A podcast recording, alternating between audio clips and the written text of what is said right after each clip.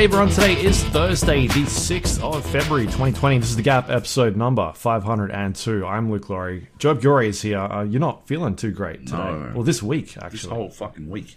I've been sick this whole fucking week. Right. And I'm actually going to go to a doctor today, which is pretty much a fucking last resort. But, uh, Yeah. yeah. I hate going to the doctor. I don't, I don't know. I'm just not about the doctor. I, my mum's a uh, uh, my mum's a, a nurse, and uh, she's never took us to the doctor really. So, uh, and I think I just associate it, you know, with like Hmm. you have to be like fucking proper fucked if you go to the doctor. Really sick. Yeah, but uh, this is just hasn't gone away for four days, and I kind of just need some sort of fucking answers at this point as to what the fuck is going on. So, I feel like the answers are on the shelf behind you, Joab. Oh, you think it's it's booze related? It's it might be. Oh, no, no, I mean like your answer. Oh, I could I could solve your all my problems. with, uh, Yeah. with, uh, yeah, maybe, maybe. Let's With some Japanese whiskey. some and some scotch. That's only a portion as well. You like uh, you, you're talking about stuff on the video feed that nobody fucking. It's pointless. Anyway, um, Gotta, gotta plug it. uh, of course. Um, so anyway, with that in mind, uh, we'll power through as much of this as we can until I fucking can't go anymore, and then I think Yep. Luke's just gonna have to wrap it up himself. But yeah, uh, yeah. So, how you doing, Luke? Um, yeah, I'm all right. It's uh, it was the Super Bowl weekend over Yep. here. We had a um, bit of a get together. Had people come around, Oh yeah, watch some watch some football, the 49ers lose. uh, yell at the football. Yeah, How was how was that was- experience? Were like was everyone coming around? Were they all uh, Americans or like expat Aussies or what? uh, one Australian and the rest were um, Americans. And were they San Franciscan? It was I sort of like a mix of couple people going for Kansas and um, Right. the rest going for San Francisco. Uh, but yeah, that that last uh, quarter was some stuff. I feel like. Uh, did you watch it at all? I just watched the highlights or the low lights. Yeah. There, there was a, a point where San Francisco was basically in front by like 10 points and Kansas City scored. And I don't watch a lot of NFL, but it looked to me like that guy was out of bounds. like his foot was on the line. Uh, and I brought it up and and then they showed the replay and everyone was like, oh yeah, Luke's right. That's like out of bounds. And then they let it go through. Uh, and everyone was very confused. And I saw an interview with the guy that like did the touchdown, because I think he, he got to that that game. Yeah. Uh, and it might have been MVP. Um, I didn't really pay too much attention, but anyway, he um he yeah, some people like brought it up to him, and he was like basically like. Yeah, that's like that shouldn't have been a try or a, touchdown, or a touchdown.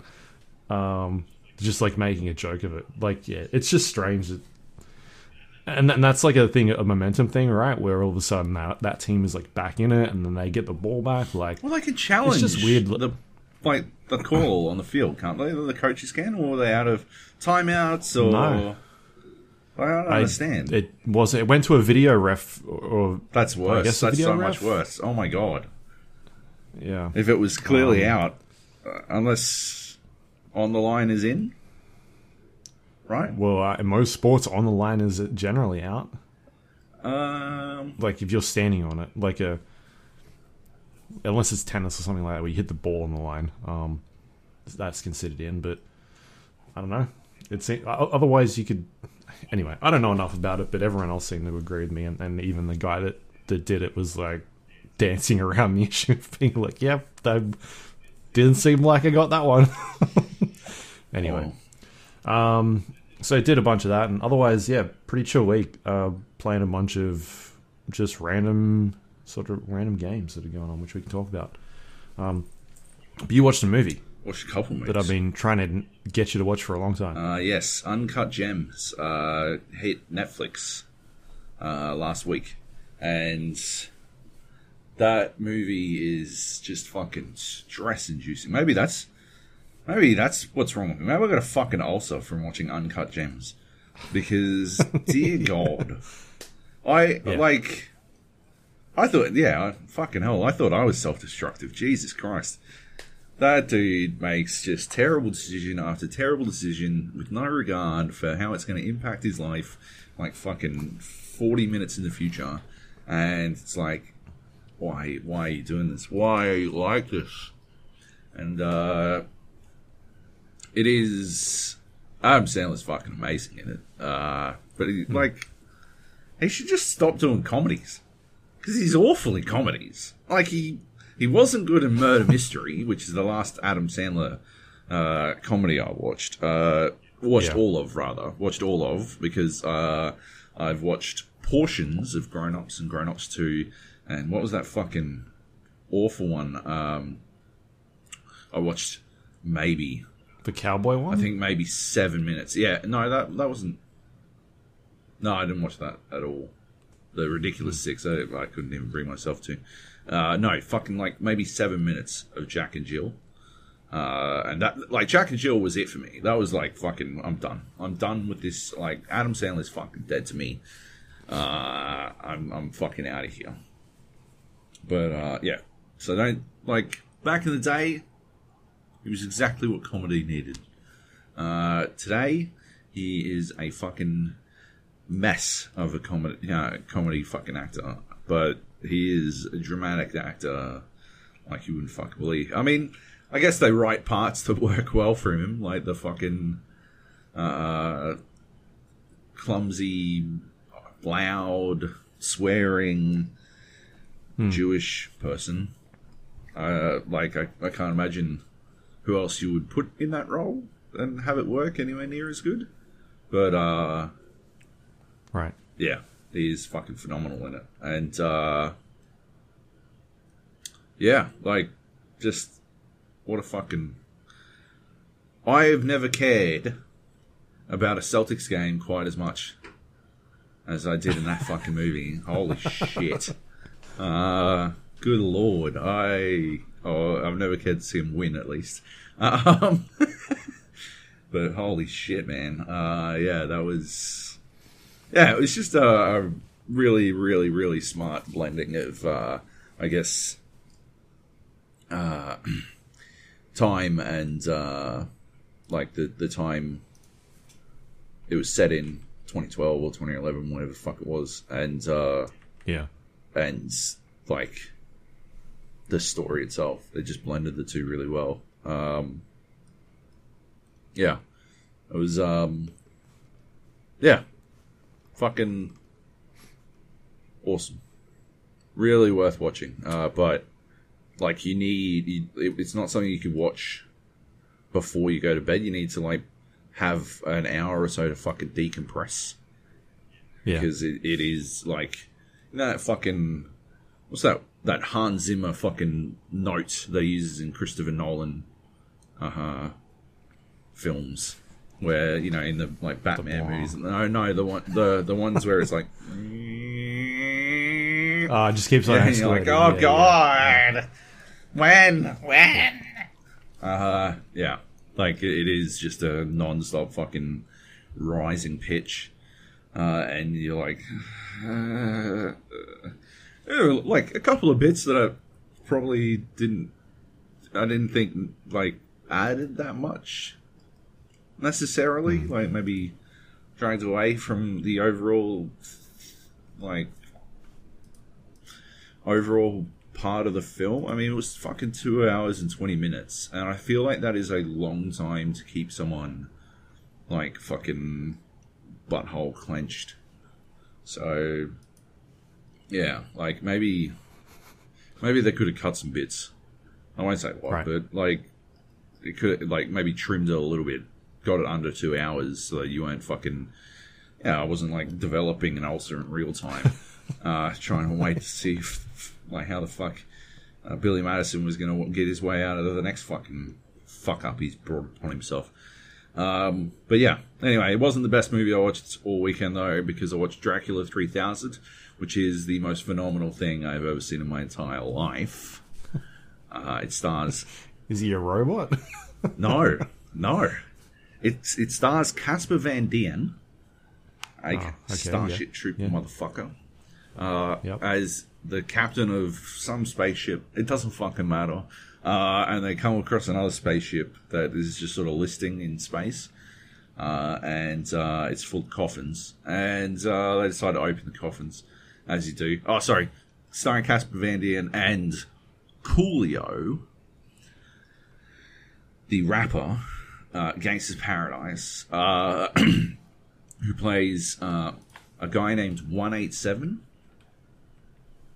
Uh, and they call him 187. 187 is the police code for uh, murder in the uh, in the states. Uh, I'm sure you're aware, Luke, what with all the murdering you do. But uh, yeah. yeah, uh, he's called 187 not because of that, but because that is his uh, IQ. And uh, Right. so he's supposed to be a smart guy, but he's. Is 187 smart? Oh, yeah. That, that like, IQ, I, I, IQs are like inherently an inherently flawed system for fucking measuring anything.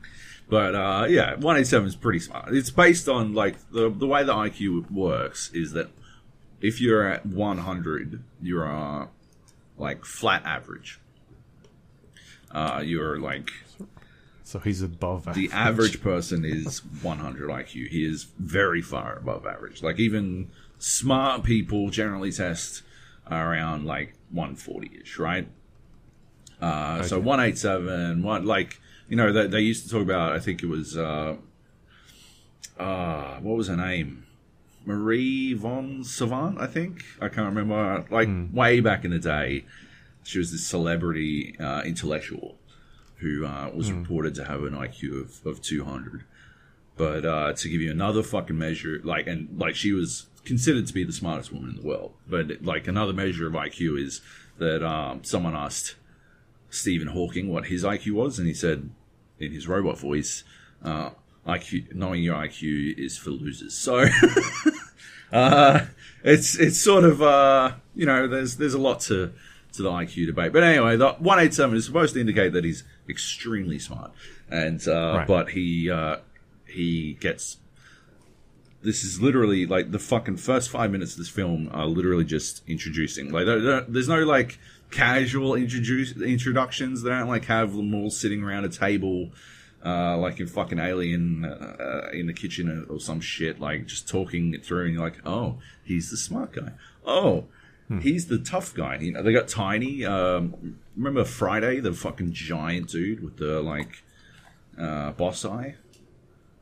No, giant black dude, fucking huge beast dude. He's, his name's Tiny. Right. Anyway, uh, they got him in it, and you're like, oh, he's the muscle. Uh, and you look at Coolio, and if you're a racist, you'd be like, he's the uh, he's the stoner. Uh, no, instead, in the first five minutes, they just tell you he's the stoner. They're like, he's got an IQ of 187, but he gets stoned so often that you might not know. and then they just fucking jump in and they're like, oh, and, and then they found a ship floating in space that's got a bunch of coffins in it. And They decided to open the coffins. And then that's it. Like, that's how the story fucking starts. There's no fucking introduction. Right. It's like they forgot to shoot it or something. I've got no idea. Um, And you've got fucking. Oh, what's budget cuts. They just went to page 30 and were like, let's go. Yeah, maybe it's it's it's definitely possible because they've got Udo Kier, uh, that German dude who's always doing German things, doing a video log uh, to basically the exact same setup I've got now on our YouTube channel. Watch watch it on YouTube. Um, basically, just talking into a fucking webcam uh, in his German voice, explaining relevant plot points, uh, and then um, and then Dracula shows up and it's fucking amazing. Coolio is spectacular. Coolio is in a completely different movie to literally everyone else on this fucking on this set. Like he is, he is just doing his own thing. Like Yeah. who, like no nobody can tell him what to do because he's fucking Coolio, and he's just doing whatever the fuck. And then, like everyone else is in the next Alien, I guess. Uh, and Coolio is, I don't know, I don't know. He's in fucking Scary Movie Seven or something. Like he, he's just doing whatever. It's fucking spectacular. It is such, a, and the ending. I've never, I never, ever, ever saw that ending coming. Like nobody saw that. Nobody could have seen the ending coming. It is impossible. Everyone has to watch Dracula 3000. It is. It, It is a 2.1 on IMDb of the user score, or a uh, 15% on Rotten Tomatoes for audience rating. So, yes, you, you're recommending some very different films here from Uncut Gem- Gems to uh, Dracula 3000. this is definitely in the so bad it's good area.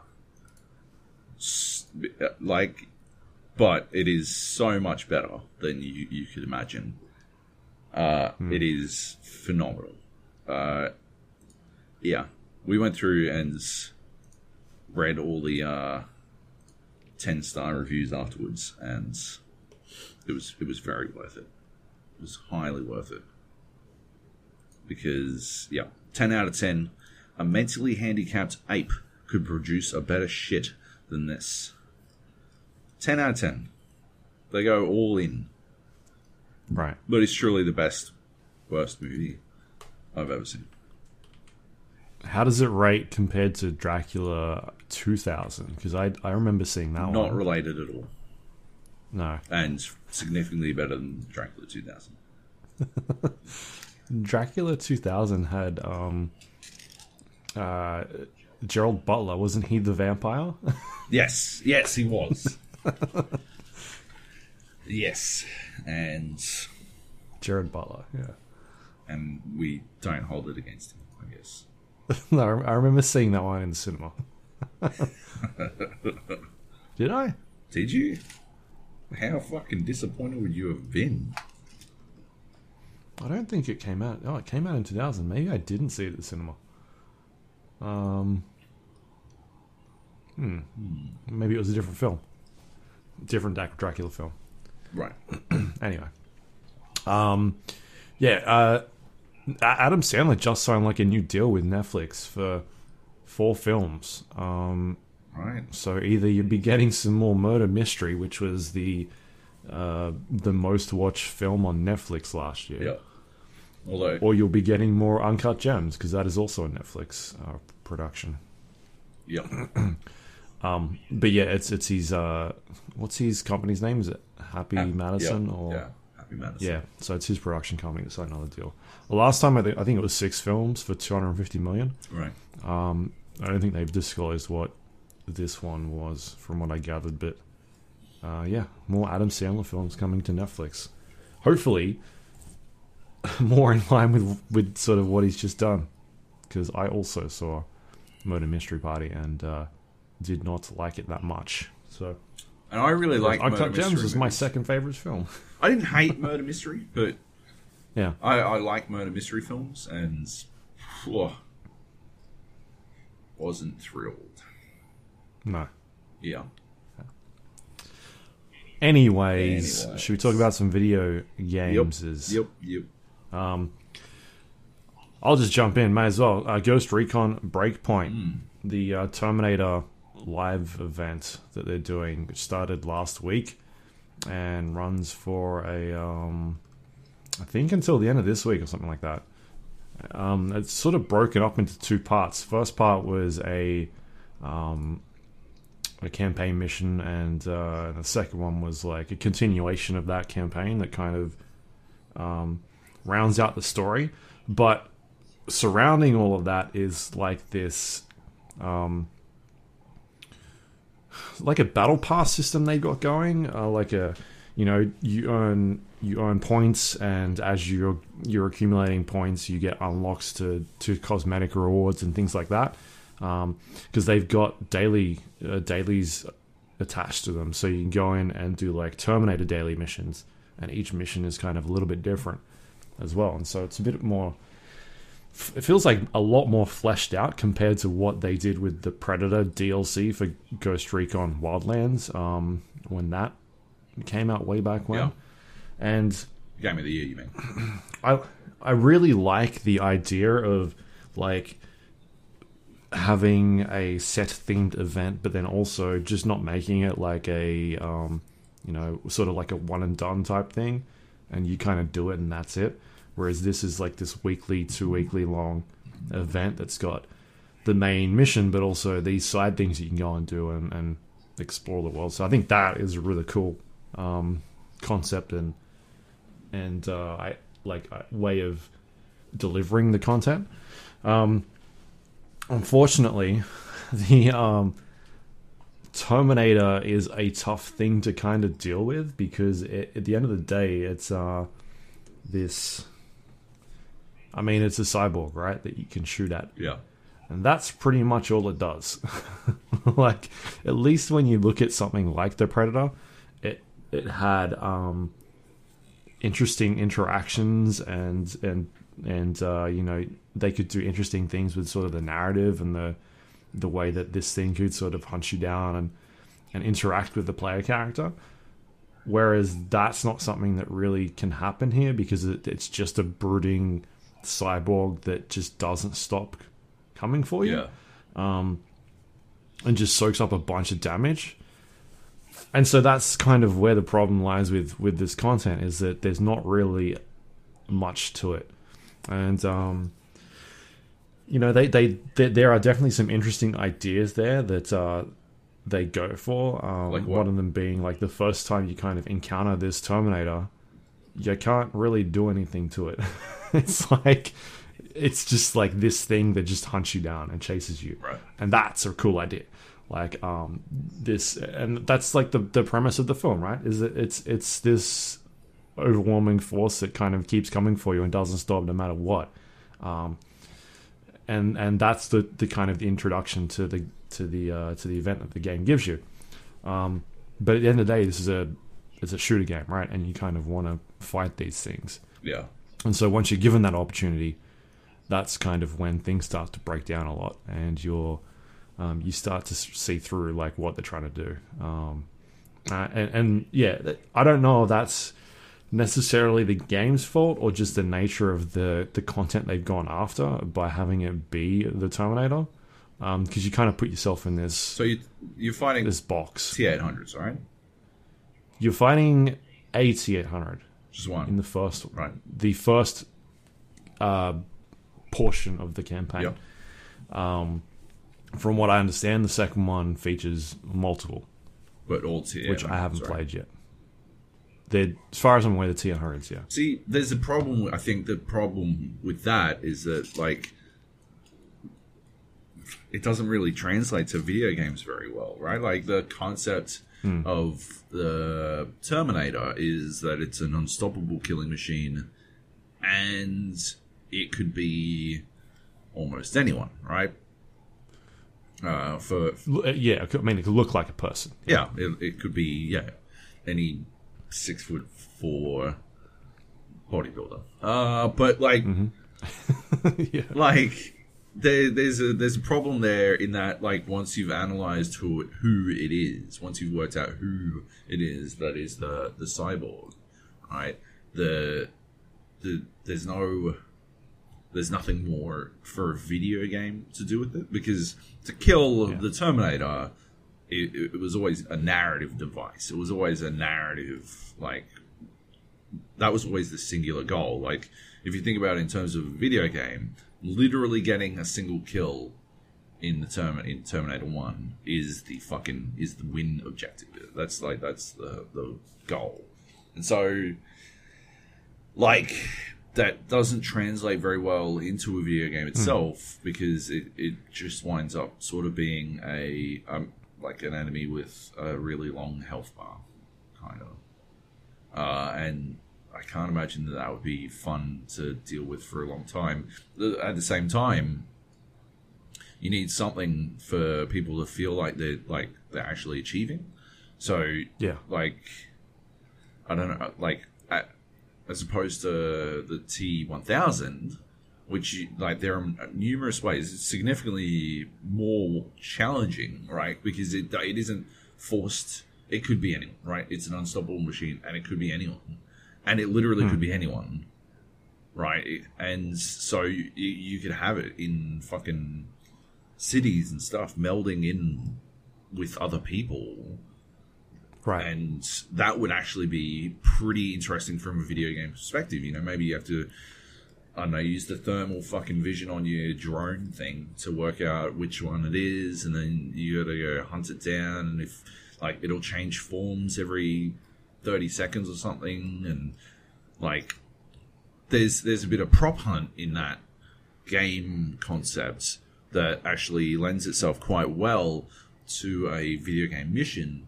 And then you've also got multiple ways to sort of slow down a T1000 outside of like it's vulnerable to cold, uh, but not like killable, not terminally vulnerable. So you Sure. you can use cold to slow it down and then heat to finish it off. And you can like sort of slow it down by shooting off limbs and forcing it to like re convene itself. But yeah, the T eight hundred doesn't really lend itself to any of that because essentially all it's going to happen is you're going to shoot off part of his face, and there'll be a red eye, and he'll be like, "Oh, Yeah. It's a bullet sponge, right? Yeah. And that's that's kind of the box they sort of trap themselves Yeah. in um, by picking this fictional character as like the nemesis for the for the event. yeah, and, and because the the sort of like the game surrounding Breakpoint is a shooter, um, like if you were to do something in the uh, like in Terminator, but maybe like a Dead by Daylight where your your characters are pretty much unable to do anything against the the thing chasing you, and it's a it's a co-op game. Like the point of that game is to run around and complete objectives without damaging or, or hurting the thing chasing you like that that works in that um that game Yeah. like because you know that's what that game is about um or even like a um you know the thing you just talked about where putting it in a world um, and having this thing come after you uh, and being anybody like you know in a Watch Dogs or in a Grand Theft Auto type situation. Whereas this is a military shooter Yeah. where pretty much everybody you're coming up against you're trying to take out except for the you know sometimes you'll go to uh, a facility and there's civilians around and whatnot. But at the end of the day they're just like most people with the weapons are the ones you're going after anyway so there's not much of a challenge there. Yeah, so I think the way they need to needed to have approached this was by uh, going after that idea of this thing being a force coming after you consistently, while or giving the player objectives um, to go do. beyond Do you know what I mean? like Like having this. breadcrumbing them into like creating the scenario where they can kill the Terminator without like without being able to shoot it, right? Yeah. Because kind of what happens is the first time you interact with this thing, um, the idea, the, the premise is that there's a lady on the island. Um, there's rumors that she's going around saying she's from the future, and there's there's robots that are hunting them down and whatnot, which which fits interestingly with the the premise of the game as well because it's all about robots and, and drones and like that sort of theme. Um, and uh, and so you basically go and rescue her, and then this Terminator shows up, and she's kind of like, "Your weapons don't do any damage. Um, we need to get out of here." And then from there, you're tasked with getting out of the area and and leaving. and uh, you can see the Terminator on the map. Like it's it's there's an icon that shows you like where it is at that stage. But then as you get further and further away, it kind of just disappears, and it's like, oh, you've avoided it, you know, type thing, and you can go on and do the next part of the mission. I think what they could have done, which was would have been interesting, was have this Terminator maybe um, just chase you Yeah, the entire time, like have it be there and have it say like. Not, maybe it didn't even need to notify you that like it is in the area, but um, just have it show up yeah, just have it always chasing you um, and always sort of be tracking you down and then once you uh, spot it. So there's in-game spotting system in the game where it marks players. Once you spot it it's like there it is. It's it's here again. Shit i need to either get out of here or you know do something else and have it be this like thing that is always hunting you down. I think that would have been an interesting idea, and I don't think that's how it works at the moment. Yeah. Um, even though it sort of alluded to that, because I went and did the next mission in the chain, and then that mission was basically like, um, she wants you to go find some experimental weapon parts and then put them together, and that will make the weapon that does damage to the Terminator. Right. And you you basically build this gun, and then oh, you can do damage now, and it's um yeah. And then the next chain in that step is go to this encampment, and you'll be able to um fight it, and that's pr- it's just basically a Terminator in camp.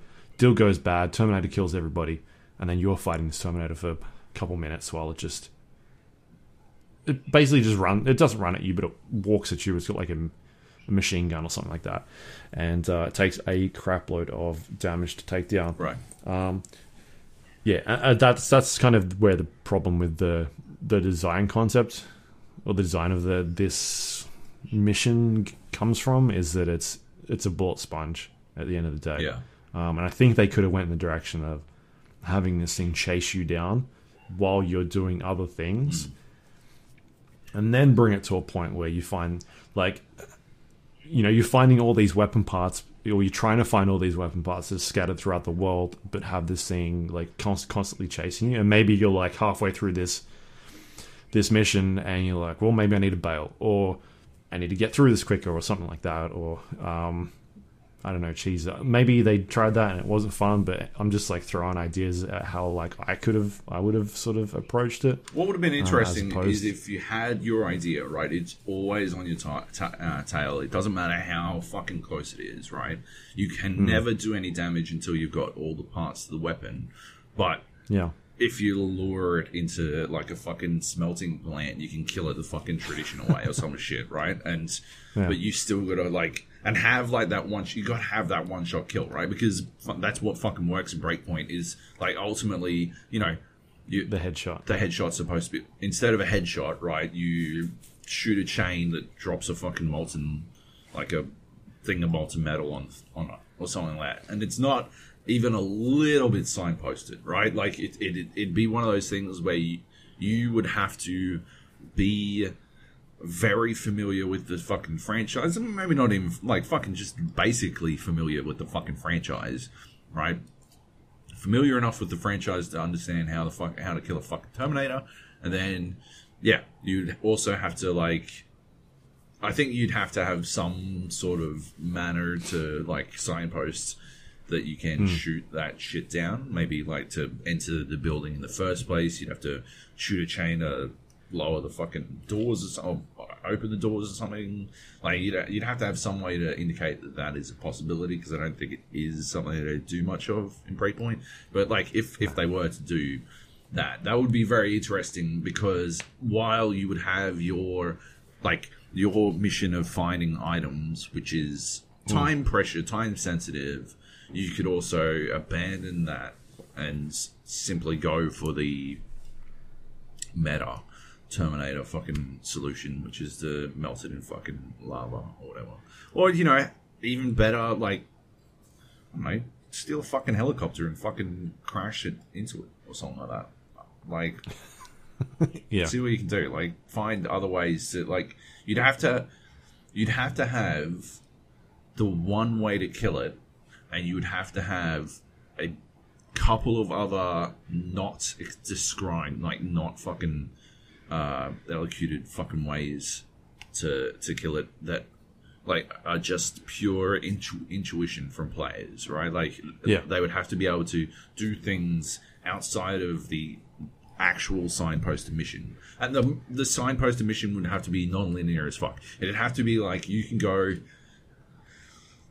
The parts are at A through fucking F, and you can go to A and then F and then D and then fucking E and like in any order. Or like A to F and leave F because the Terminator's there and then go to E and then come back to F. And like you have to have it very non-linear so that people felt that they weren't like that that leaving was an option.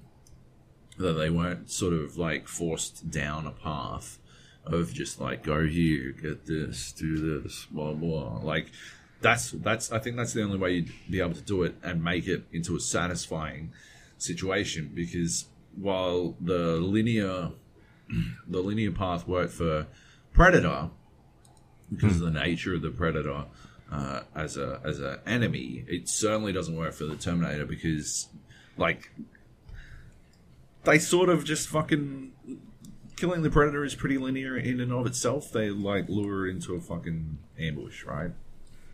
It's Yeah. pretty much point A to point B. I mean, it's they're not or point A to point C. They're supposed to go to point B, but like yeah, they just go to point C and yeah, that that that's how it ends. But the Terminator films are a scramble. They're a constant like, oh fuck, we've got to fucking get out of this disco. We've got to get away on this truck. We're gonna fuck. Oh, sorry, on this bike. Uh, we like fucking get away from this truck. Like it's a constant fucking scramble to move on to the next thing. It is fucking Adam Sandler making worse and worse life decisions at all times. Like it is. That's the fucking nature of it. Like it is a fucking this non-linear storytelling experience where they're just constantly trying to work out what they can do. So yeah, you would have to give people the opportunity to. Obviously, a movie's not non-linear. Just to, just to get out in front of any fucking. Oh, Boy. But uh, that's like that's it's meant to be narratively. It's meant to Yeah. feel that way, and yeah, that, I think that's what you'd have to capture if you were to tell that story in a video game, uh, which sounds like it doesn't. So it's all T800s, which is yeah a bit disappointing. Do they look like Arnie? Nope, they didn't get his likeness Right. either, um, so they don't look like Arnold. Um, as far as I'm aware, they're only T800s. Well, the one at least that I've come up against, or, or, or um, you know, in the first half. The next bit is out, but I think it's just the campaign that has changed. Right. Like the next, uh, whereas the dailies and that sort of stuff, um, I don't think they release like more dailies or anything like that. They, they are very like there's a variety of different dailies that are on there.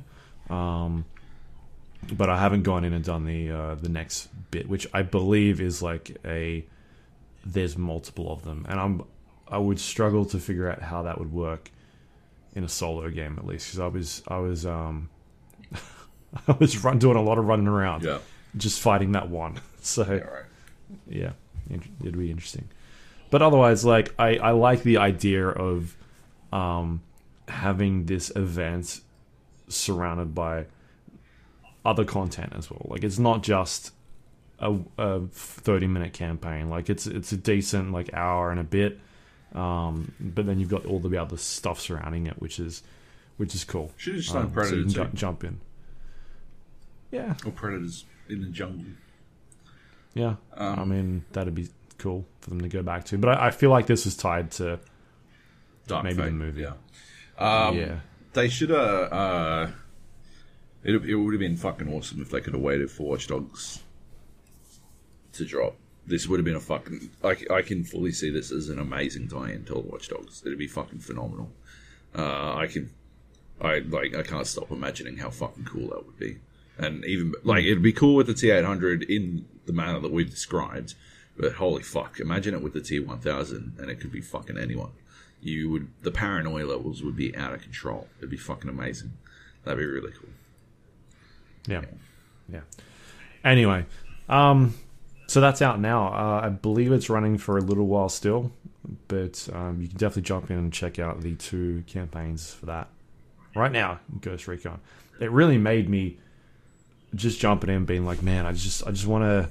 I want a battle royale in this engine. Like it Yeah. looks so good that engine. Um, and I hope they do do do do, Do-do. Uh, something with with a battle royale at some stage with with that game because it looks looks amazing I think they and uh, just like the mechanics of it, like the whole the stuff that's already built into like a Ghost Recon game with going prone and camo and and uh, you know the way the weapons work and that sort of stuff. Like it fits really well. Yeah. Um, so it, like that would definitely be something I'd check out. It, it was, we've been talking about it since Ghost Recon Wildlands. How much we we want it in there. You know, they got vehicles in there, helicopters and giant areas, and yeah, it just fits fits perfectly. I feel like Yeah. they just haven't done it yet, No. which is disappointing. Yeah. Anyway, Ghost Recon Breakpoint Terminator. That is that. Hmm. Cool. Um, other things on here. Uh, let's talk about Magic: The Gathering Arena. This, is- Oh, this yeah. is an email we got last week Yep. Asking us to check it out, and. I certainly did. I downloaded it Nice one. while we were on the podcast. Genius. Yeah, It's multitasking. You didn't- I didn't. you didn't play it? No. There's a bird going nuts I can hear it. right now. Um, no, I was going to play it, and then I got uh, commissioned to play another game, and uh, I Right. don't want to fucking confuse myself with multiple systems, so I stayed away. Yeah. Um. So yeah, I've talked about Magic: The Gathering before on the show. At least the the video game um, that have been released, video games that have been released Yep. a while back, and then we t- we've talked about Magic: The Gathering, the card game, uh, a bunch when we were getting invited to events and whatnot. And somebody asked, "How come we're not going to those events anymore? What's going on?" Um, there's a there's an arena game that's out now. You can check that out. And so I I, I downloaded it. It's free to play, um, and, uh, and checked out a tiny bit of it. Um, so what I can say is that it's it's uh it's a, if you've never been introduced to Magic: The Gathering, it's like a collectible card game where you build decks and you fight other players and you cast spells and creatures to try and um, eliminate your opponent. And it does a really good job of of teaching you as a player like the basics of how Magic works, um, like putting your land cards down and then accumulating land cards to cast creatures and uh, creatures on the battlefield, and then um, Never picking up a land spells and how- card. Uh, yeah, picking up another land card and then getting another land card and and getting a creature card which you can't play yet because it's it's too high level. But then another land card, and another land card, and Yeah. watching as you die. Uh, yeah, slowly, classic magic. yeah, that's magic. Um, but yeah, it does a great job of like introducing all these mechanics to you. And um, what I I really like about the Magic the Gathering video games is that they they've always done a great job of teaching you like the really um, specific uh, like traits and um, little like words such as things like haste or um, little effects that that you can cast on a card and causes something to happen. Um, whereas when you're playing with the actual card game, it'll it'll say something on there, and you're like, I don't understand what that like keyword means, and you've got to grab like the the manual out or like the the latest season um, instructions and be like, all right, this is a new mechanic they've introduced. What does that mean? And then go through and read it and be like, oh, okay, so I need to do this specific thing when this happens. Um, whereas here it'd be like, this is a flying creature. Uh, obviously, flying has been around for a very long time, but for somebody that doesn't know what flying is, they would look at that card and be like, I don't really know what that means. Whereas you can hover over that text in the game and it'll be like flying creature, not blockable by, you know, your ground units can't attack it type stuff and that sort of thing. Yeah. Um, or like you'll hover over haste and it'll tell you about like summoning si- sickness. And so that sort of stuff is really cool because you can kind of just look at the card and it'll have a keyword there and you'll be like, I don't know what that is. And it'll tell you on the side of that, like, It's pretty much par for the course for card games these days, though. Yeah, yeah, and so that's what I really like about these uh, like computer versions of the games is it's really easy to understand. Um, Yeah. the intricacies of mechanics that have been around for for decades, or even not even that, even you know months when they introduce new mechanics in each season. Yeah. And so uh, that stuff is really helpful, especially on the fly when you, you kind of just not really sure what's going on. Um, you know, the, the card will pop up on the screen and that an opponent throws at you or, or places, and it's got like a, te- a wall of text. And rather than just being put on the ground, like it'll show up for a little bit and show you, like, here's what they're playing. And, you know, it gives you moments to actually read through, like, oh, okay, like I've never seen this card before. What does it say? uh, and then you know you can go through and read it and get an idea of exactly what they're what they're doing to you.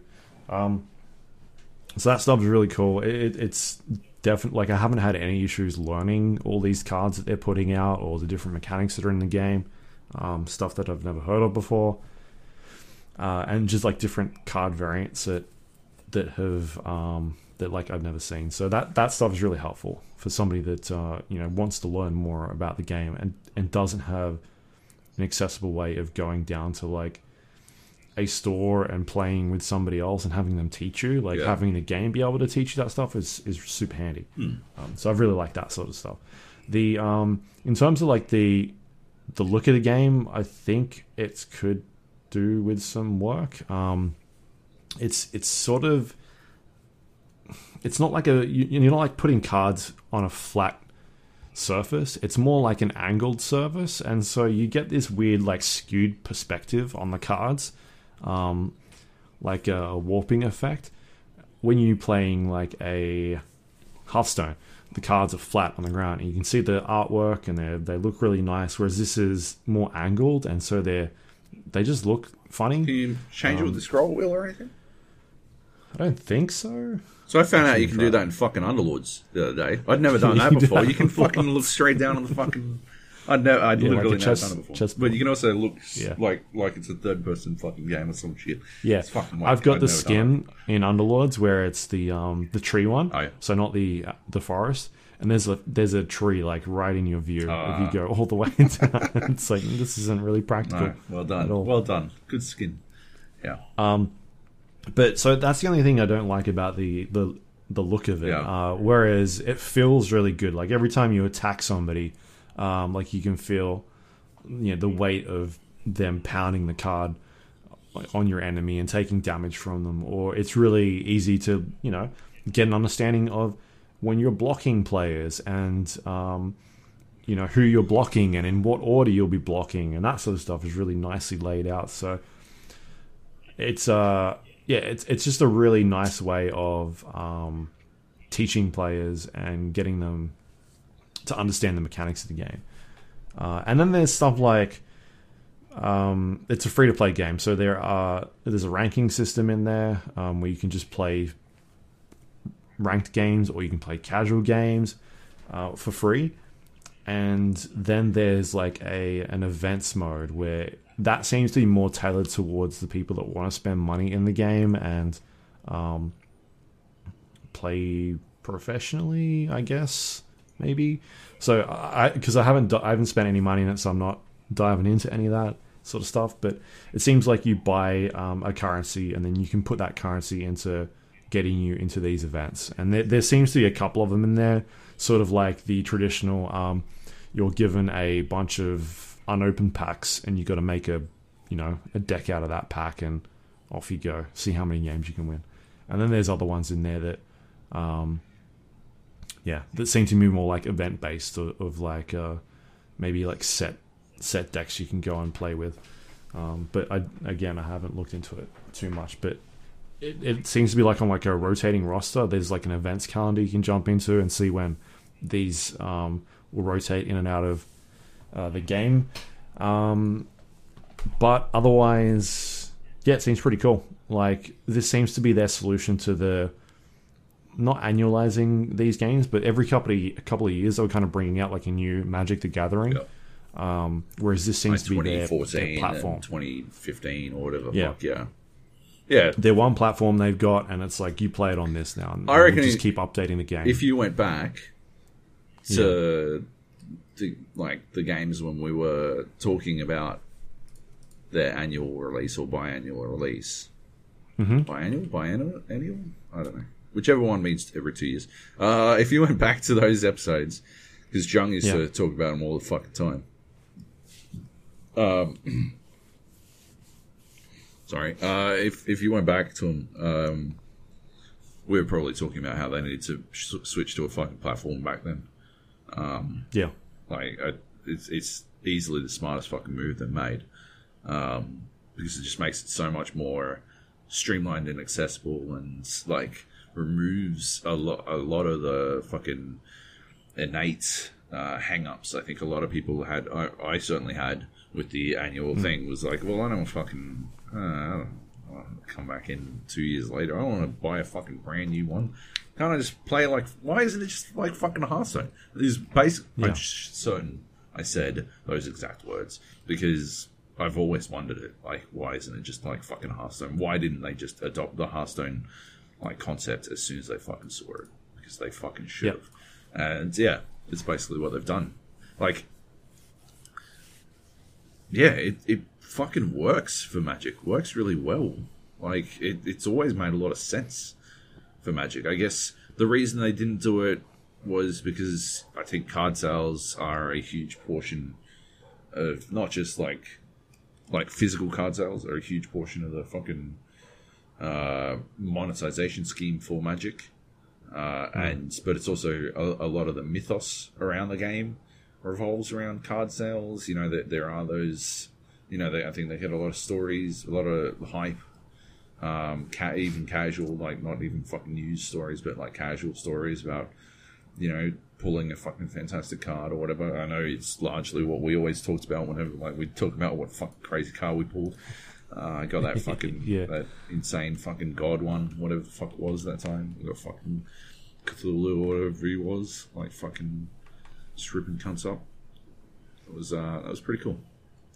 Like, so I understand why they didn't go there immediately, but I think if they'd gone there earlier, it would have been far more beneficial for them in the long term. So it's nice that they've gotten there eventually, and I'm sure it will reap rewards for them, which is cool. Yeah, yeah.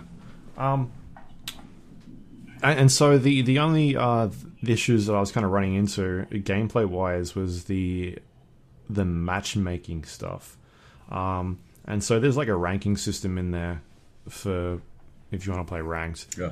Um, and there's different like tiers, like your bronze, silver, gold, I don't know, platinum, whatever, whatever it is, and then each one's kind of like bronze one or bronze two.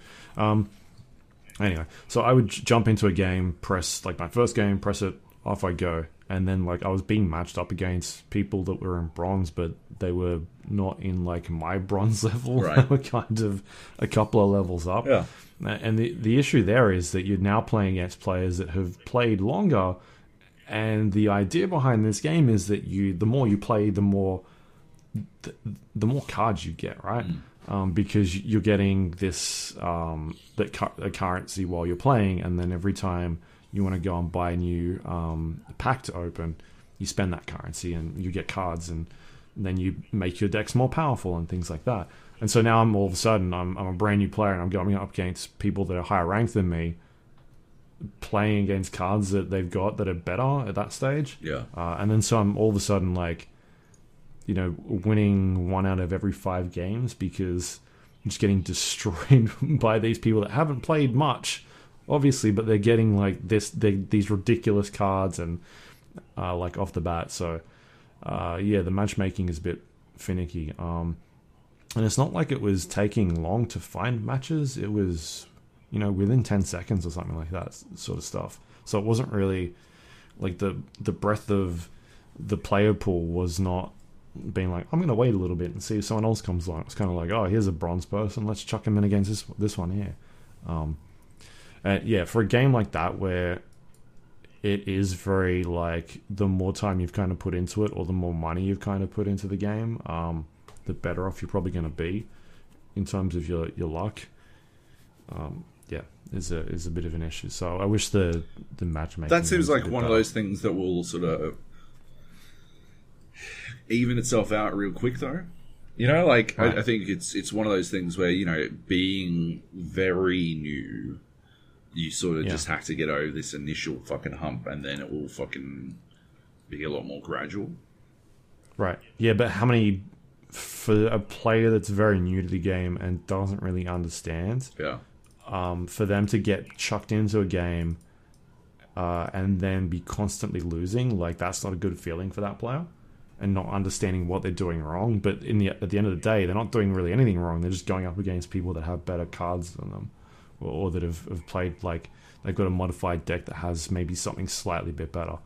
Um, so yeah, I think that's just like a from a matchmaking standpoint, like try and pair them up against newer players that that maybe haven't got what these other players have. I just don't know how you Um, like how you'd necessarily solve it without literally just putting people up against others who have had the same like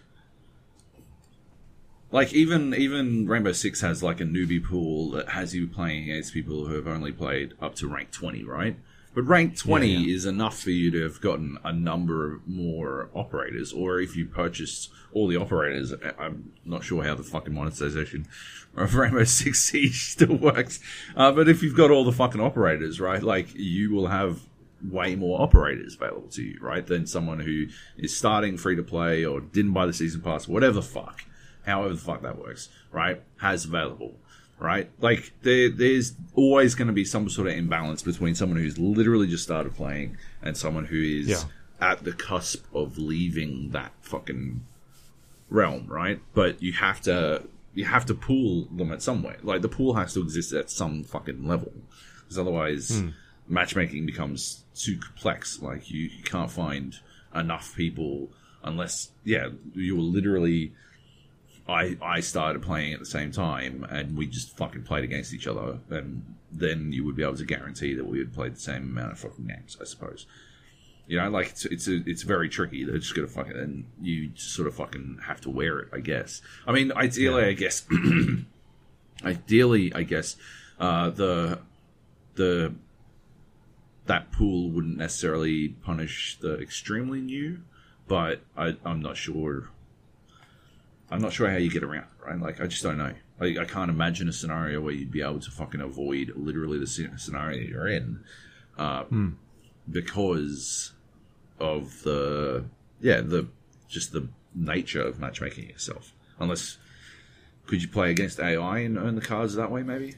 You can play against uh, AI um, or bots, but um, there are like daily uh, daily quests that you can do, and that allows you to get this currency that goes towards you buying more packs. And Yeah.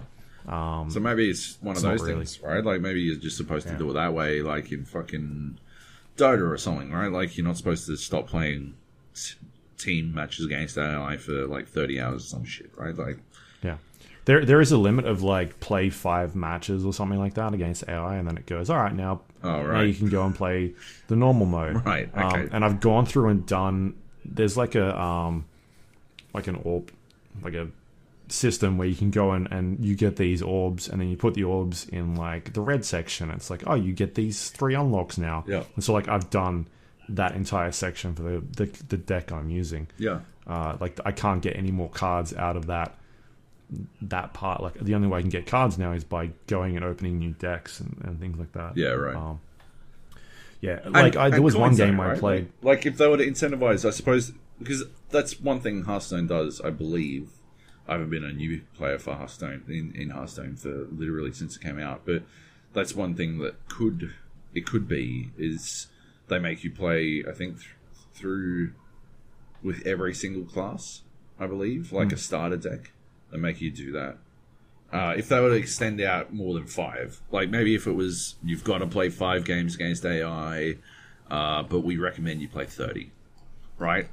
Yeah. Uh, and you could have a counter so that like the fucking compulsives out there would be all like, oh, well, I got to get my fucking thirty games in, and it would be like a casual aside for people who just sort of want to comp stomp sometimes. But yeah, like as soon as you've done five, you can go and play fucking against humans, but we strongly recommend you continue to play against AI for a little bit. And as you play against those AI, maybe once you get to 30, you get a large coin injection or something so that you can buy a bunch of cards, something like that to like really, and it, you know, it's large enough, a large enough fucking goal that it's not necessarily going to uh, destroy their economy. Like it's it's something you'd have to actually work at, uh, but would also incentivize people to stay outside of the fucking matchmaking pool until they had enough cards to make them actually capable. I still Yeah. don't know if you would like if people were if everyone did the thirty, then you would still wind up in the same situation. You would still go like if everyone did the thirty and then went into the fucking uh, pool, into the matchmaking pool, then you would still have the same situation where bronze one versus bronze five would be a significant fucking disparity. And that's the problem, I think, is that I don't think it's something that you can easily solve. Yeah. Yeah, like they're just sort of between a rock and a hard place. Right. Yeah, and I think that's why I would prefer. Well, I've always preferred the uh, the the draft game mode as opposed to the um, like constructing your own deck type stuff, uh, like we've done in the past when we've gone to events. Because I feel like at that stage, it's it starts to be a little bit more like everybody's on a level playing field in terms of the cards they're given, and then it comes down to like a player's skill and how much they know about the game.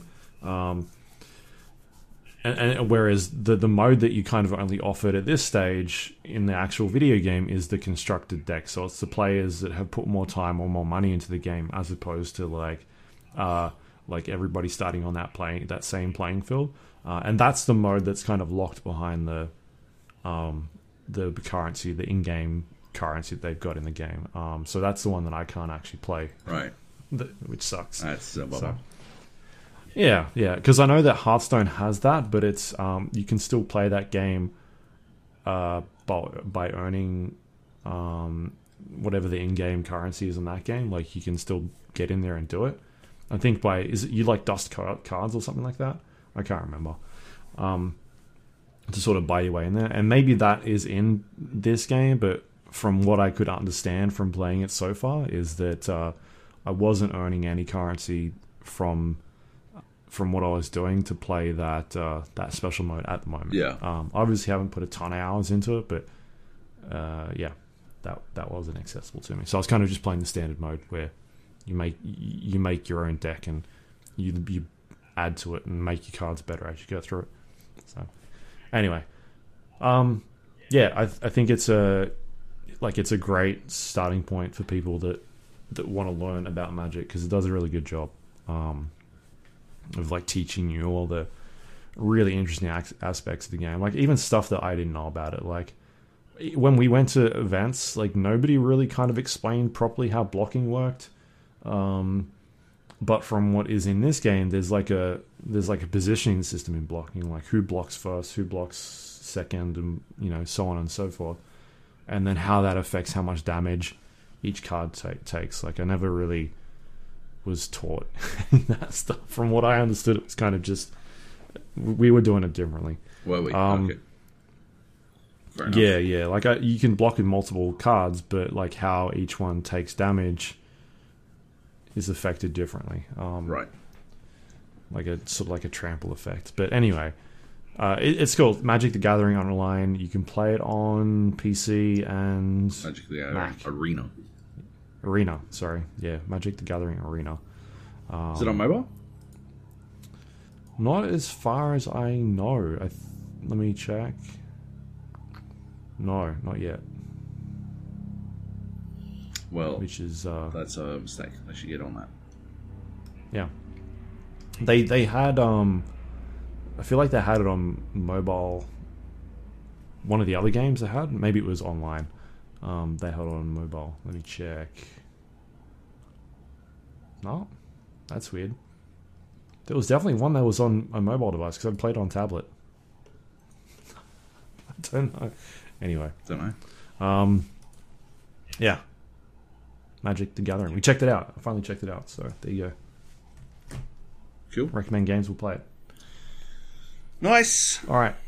What else do we have here? Um, what's Arc Hero? I'm not sure if it's pronounced Arc Hero. It might be pronounced Arch? Arrow or Archer O or Archero. uh, yeah, I don't know. Archie Row. Um, I've just looked it up. I think it's uh, it's an it's archery. So Archero.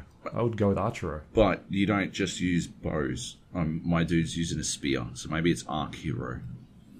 Arc Hero. Anyway, Okay. uh, I'm surprised you haven't seen a fucking billion mobile ads for this game because their mobile spend is out of control. But uh, I was reading some fucking stuff on the best game, the best mobile games of 2019, and this actually showed up. And I'd heard someone talking about how it's a fucking amazing game some other time. I'm not sure when. Oh my god. And uh, they uh, yeah, they, they just they talked about how it was a, a killer way to kill a bit of time, and um, so I decided, you know, it showed up on this list, and I'm like, oh, okay, maybe, maybe it's worth fucking checking. Like, I'll give it a punt. It's actually fucking clever as balls. It's first off, uh, yeah. Have you have you seen any of the ads for it? I had a quick look at the game just then, and I don't think I have. That's weird because I see ads. At least not this game. Like it, it, it kind of looks like a um. You know, you get the clone games. Yeah, this is not a clone game. This is the I've original. probably But, seen uh, the clone games. Maybe. Uh, so this this is like the ads to this uh, those ones where they build a wall and it's it sort of makes it look like a, a tower defense. That is a complete lie. I did, first, like before I begin talking about the fucking game itself, I want to fucking walk, walk through like why the fuck, why is it that ninety percent of fucking mobile games being advertised, they're literally zero resemblance to the ads. They're, they're like I don't know. Have you seen those fucking Gardenscapes ads? Do you play many mobile Oh, yeah. games? The Gardenscapes ads where like some like fucking weenie dude is trapped in some fucking thing under some lava or something. It's like, get the treasure. And the person playing them is always an idiot. I feel like they've recorded like Donald Trump playing video games, and this is his solution to everyone. And I'm like, this guy's a dumbass. What a fucking dipshit. Um, that's not Gardenscapes at all. That's not how Gardenscapes plays even a little bit. Like Gardenscapes uh, is a fucking like finder game. Like I don't understand why they advertise it like that. I don't understand why it's allowed. Like that's not the game. Anyway. It must work because, like, yeah, a lot of them do it. Arch, Archero, Arc Hero, like, does the same thing. Like, it fucking advertises that you build these fucking walls and like create like these these traps. The weird thing about those ads is that they always put so many enemies on the screen that, like, even that ad, the frame rate on the ad tanks. Like, it fucking Yeah. so they're shooting shit and something explodes and then it fucking tanks to fucking four fucking frames a second. You're like, why are you showing me this? So that that was like why I didn't want to fucking get it in the first place because I've got a Pixel Three XL, so it's it's like not a bad fucking. It's I wouldn't say it's a beast phone, but it's like it's got some fucking it's good good enough hardware. Yeah. So I'm like, uh, like I don't really want to go and play some fucking game that's losing frames all the time. Alright, I got it, and it's not like that at all. It's nothing like that at all. It's actually quite good. It's it's quite well made. It's a um, I would say it's it's basically a shoot 'em up, um, but you don't shoot. So it's like it's it's, it's a twin stick shooter, except the shooting stick has been eliminated. So it's a single sh- stick mover. Like your role in this game is to move yourself, uh, and when you stop moving, your guy shoots. And so there'll be like a bunch of people on the fucking screen, and you got to move into position to shoot them, and that's about it, right? Like it's it's very simplistic when you uh, when you talk it through like that, uh, but it is done very well because it has you know bullet hell elements. There's like a, a significant amount of the skill level involved is a bullet hell uh, style uh, like game. Like you are required to dodge a lot of fucking incoming fire, and there is a significant amount of uh, awareness required um, for you to actually get through to the next level. And so, in that, right, I think it's a very clever take on how to do a twin stick shooter on a mobile because you don't want to have people having to hold their fucking phone in fucking landscape and hold like pressing buttons all over the place and they can't see any shit. You hold in portrait and you use a single your, your thumb like you do like whenever you fucking type. It's it's a, it's a one hand phone, right? Uh, one handed game rather, which is very very clever. And yeah, there's a there's a significant amount of skill involved in being able to like move and position yourself correctly uh, so that you can get the kills you need. Uh, so yeah, it's it's quite addictive in that sense and uh, quite well done. Uh, there's no frame dropping, none of that shit. It doesn't happen. They, they never really put enough fucking units on the screen for it to come into uh, to be even remotely an issue. So that that's not a it's not really a thing. It's just nothing like the ads at all. Um, as you play, you earn a currency, and you like you use this currency Uh, you also like find items and use this currency to upgrade the items, and the uh, upgraded items allow you to do more damage, take more damage, all that kind of stuff. Uh, yeah, like through that, you sort of level up your character, and you're able to make it further and further. Um, there is, I think, I, I I have a bit of a problem with the fact that like you are sort of um, capped, like progress capped based, like you can play. It's like an energy system. there is an energy system which I don't like, but you you earn a bunch of energy in, in a bunch of ways, and to use all of the energy in one sitting takes about an hour. Uh, so I, I don't find that to be that big a problem. Um, I don't have a huge problem with yeah pissing away.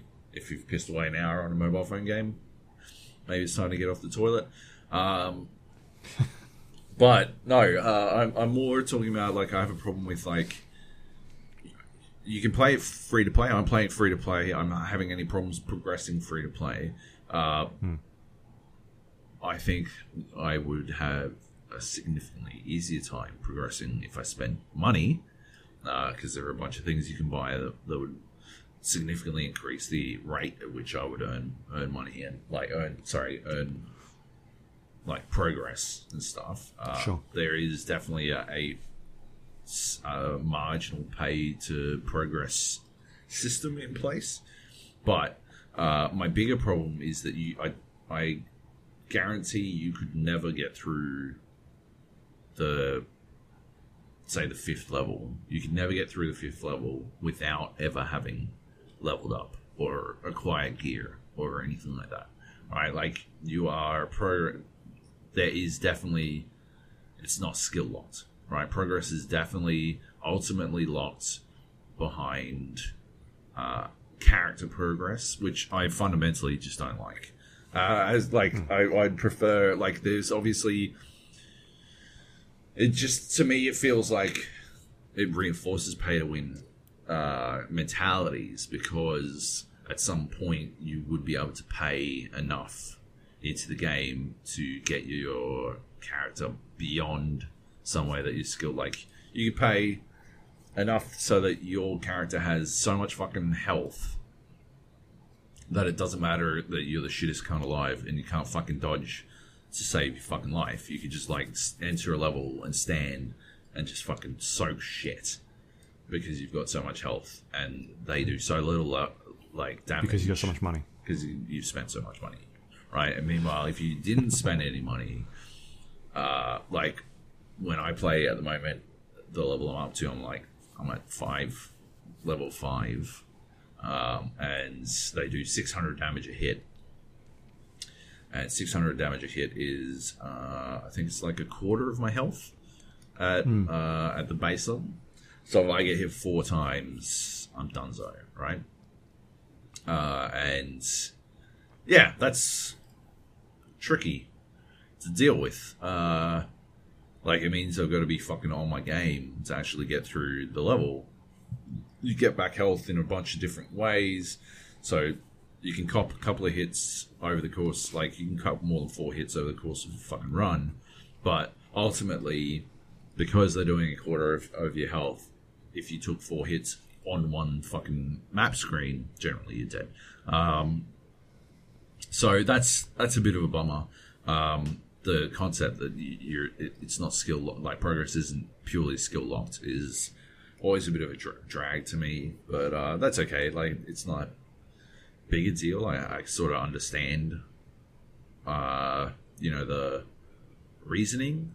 Uh, it's just it sort of turns it into a grind. Like turns it into uh the game itself is a grind, and you've got to actually grind your way through certain portions, uh, and that takes from progression, in my opinion. Like that, as someone who, when you recognize it's sort of like the glass shattering, and when you recognize the grind, yeah, it's it's hard to then real like unless you're about that grind. Like there are definitely gaming cultures that are about that grind, and I'm sure they would fucking love this game. Uh, I'm not about the grind. I would prefer it if I could progress through everything skill skill based only. I hate when a game when I realize the only way I'm going to beat a boss is by grinding more. Um, so there's that. And the other thing, the other problem I have with it is that uh, it's quite RNG heavy. At the start of every, uh, well, like every level you get, you get the choice of three skills, uh, and you, like the skills sort of come up like a slot machine, right? Like they just sort of spin up, and then it'll be like you could have uh, ice ice swords spinning around your dude, or you might have uh, lightning shots where when you shoot someone, they do like lightning that spreads out from the person and it does like reduce damage each time, or it might do attack up, right? Yep. And by and large, uh, your choice is clear. If you aren't taking attack up every time you fucking see it, you are never making it through a dungeon unless you've paid your way through the dungeon, right? Like you are 100% locked behind the RNG of, of that, and it, it, it turns it into like there's no choice. There, there isn't a choice in that scenario, right?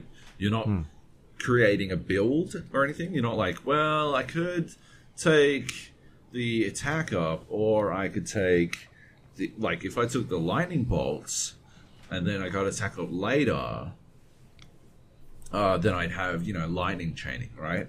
No, you take attack up, and then if you get attack up later, you're fucking belting cunts even harder, right? And the worst thing is the, the attack up isn't guaranteed to show up.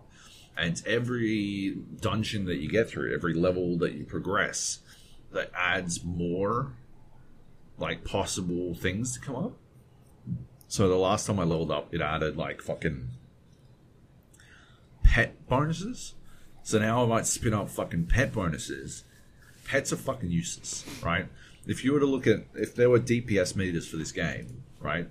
Pets would be maybe two percent of your entire, total damage. So double pet damage is fucking worthless. It is not changing anything. Uh, it is such a it's such a bad one. It like it's such a bad addition to like the pool. It feels like when you unlock sandals and fucking Dead Cells type shit. Like you're like, well, fuck.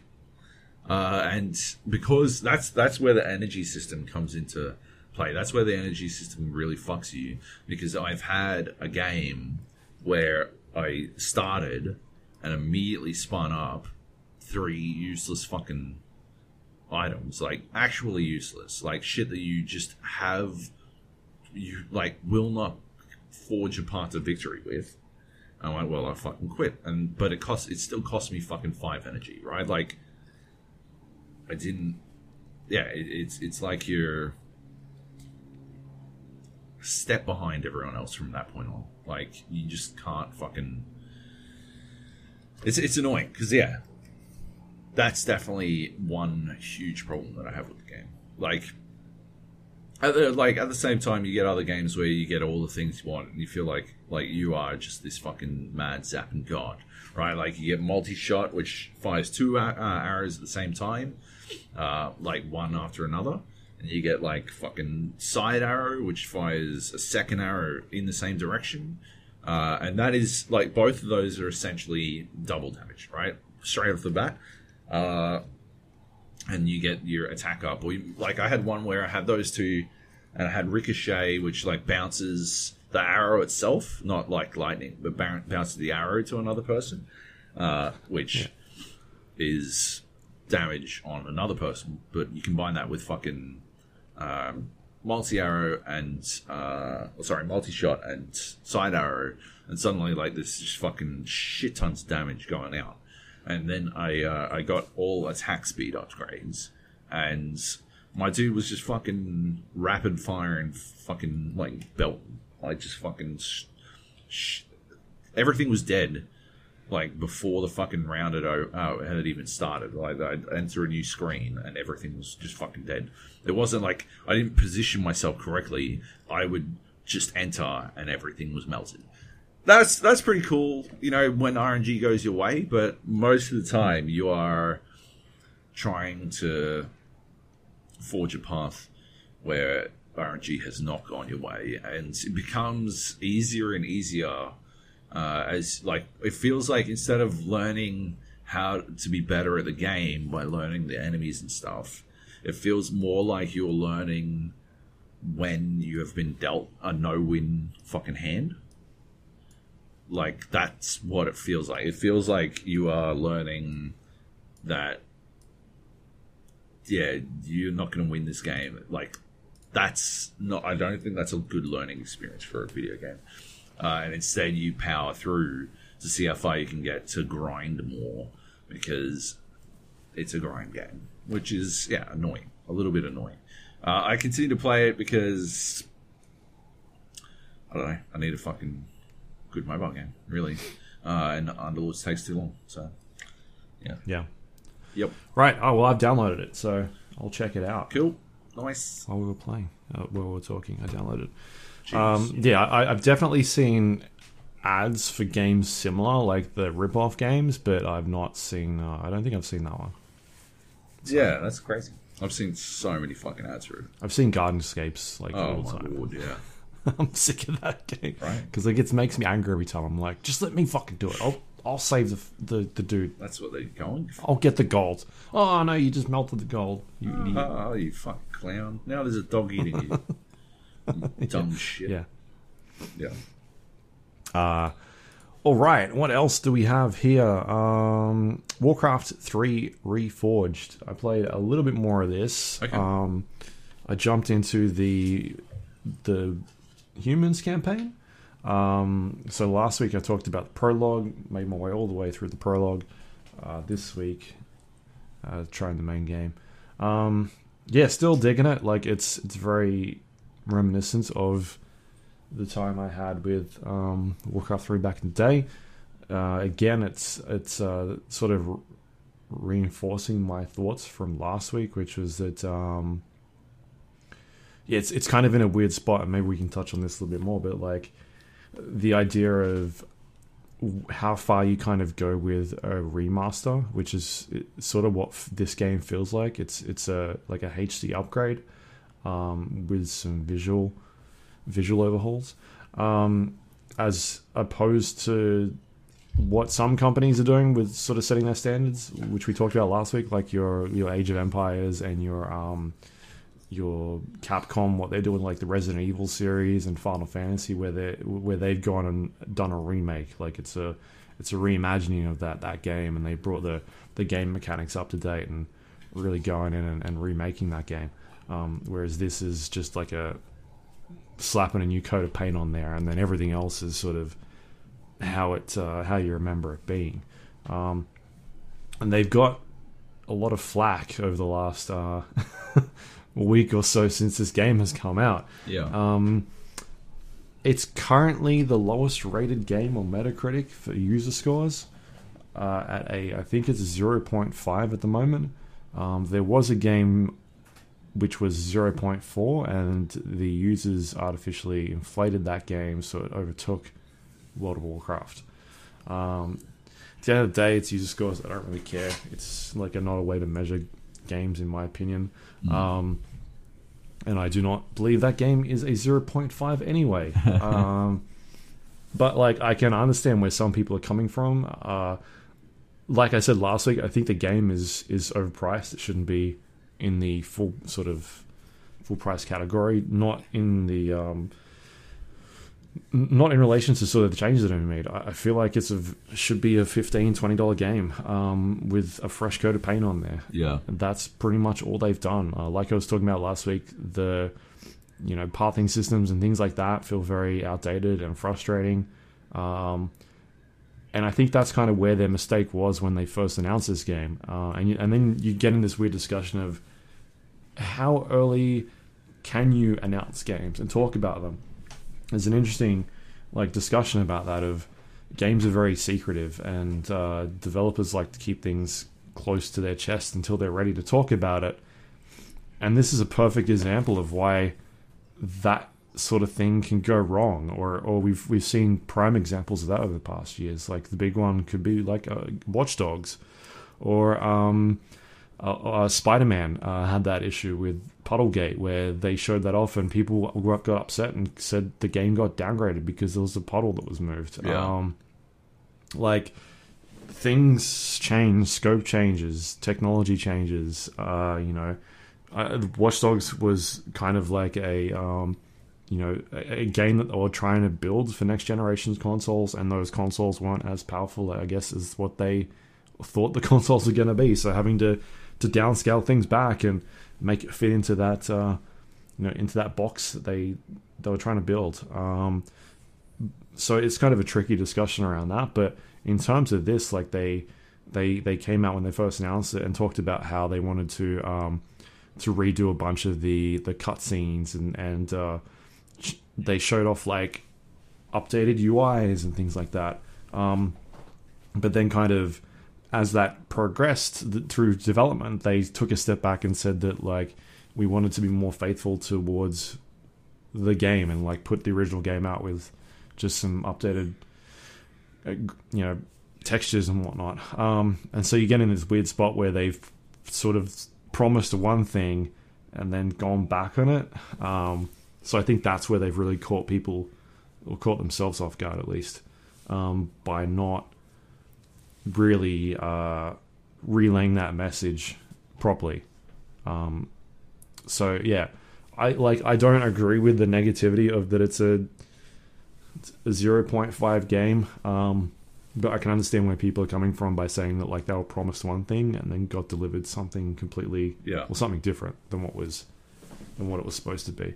Uh, and like you could go onto their website, the the game's website, and still see that stuff listed there as like this is what the game was going to be, or even the um the trailer that was up there, like showing stuff that was that was in that originally released content, but is not in the final product of the game. Um, and so Blizzard's been pretty open about refunds at this stage. I think they're not asking any questions at this point.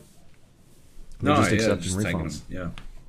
Yeah. Yeah, which is the right thing for them to do. um, yeah, so I I feel like if this, uh, yeah, I think it comes down to price. It, I think it might, my point, like it's just too expensive at this point. It, it shouldn't have been a 40 50 dollar game. It it should have been much lower. Um, but Yeah. if you're after that Warcraft 3 experience, then yeah, it's all there. It's like it still plays pretty well. So, um, it's it's been a interesting week to watch sort of all that unfold, and people get extremely upset, like over the top upset. Yeah. Yeah, it's it's it's hard. It can be like it's hard for us because we got it free, right? Sure, to talk about it though. Of course, of course. Like it's, but it's hard. It's it can be hard to directly empathize uh, because we got a free. At the same time, uh, yeah, it's not a zero point five. Like the, but that's that's the nature of the review bomb, I guess. Uh, Yeah. and people, I think, are disillusioned enough with how this one has gone down that they don't feel inclined to attempt to negate the review bomb type thing. So yeah, it is it's sort of yeah exacerbated by that. But yeah, Yeah, and then you've got the other side of the scale where it's like, how dare you give, you know, Death Stranding not a ten? It deserves a ten. yeah, like, oh man. yeah. Anyway, um, so yeah, I- I'm still digging that. I jump in every once once in a while and play like a couple levels and then jump back out. So, uh, yeah, Warcraft 3 good fun. Um, what else can I talk about that we've got here? Uh, we might leave Underlords to last because that'll switch into news. Sure. Um, Temtem. okay, I've been playing Temtem. I don't know if you've seen this, I have, but I it sure. basically a Pokemon clone. Yeah, like it's Pokemon with a different name. Um, but it's kind of like the Pokemon that people have been asking for Right. for a long time. really. I like I've played a bunch of those the the Pokemon games that Nintendo have released. Um, I've never liked the idea of what they do by splitting them into two games and then you know, oh, you can only get certain Pokemon in this game, and if you want all of them, you you either got to buy both of them or find people to trade with. Um, I never liked that idea. I thought it was No. I always thought it was just greedy. Yeah. Um, and they still do it to this day, and then boast about how many sales they've got, hmm uh, which they did recently. Um, Yeah. and I don't know. I just never like. I don't feel like they ever did anything interesting with that game uh, in that series. Like they never really found a way to evolve it at all. Yeah. For you know, for a game that is all about evolving Pokemon. Uh, like the last time that I saw it, they they talked about how now you'll be able to see the Pokemon out in the world as opposed to like it just ran you randomly running around in, in grass and all of a sudden it'll just pop up. Like that was their big feature that was they were talking about. Um so anyway yeah temtem is is basically uh, an, like an open world pokemon game. Um you start off and you're playing this character who is training to be the the best at this temtem um the best trainer Right. and you collect these uh, creatures that are out in the world and you have them battle each other or and battle other trainers. Um, the differences here is that it starts off and you kind of you, you can actually uh, fight with two at a time, and so um, you get this sort of like synergy happening happening where you can um, have them sort of work with each other, and that allows you to build up like better abilities. So if the synergies work, then you're able to do higher damage and, and stuff like that.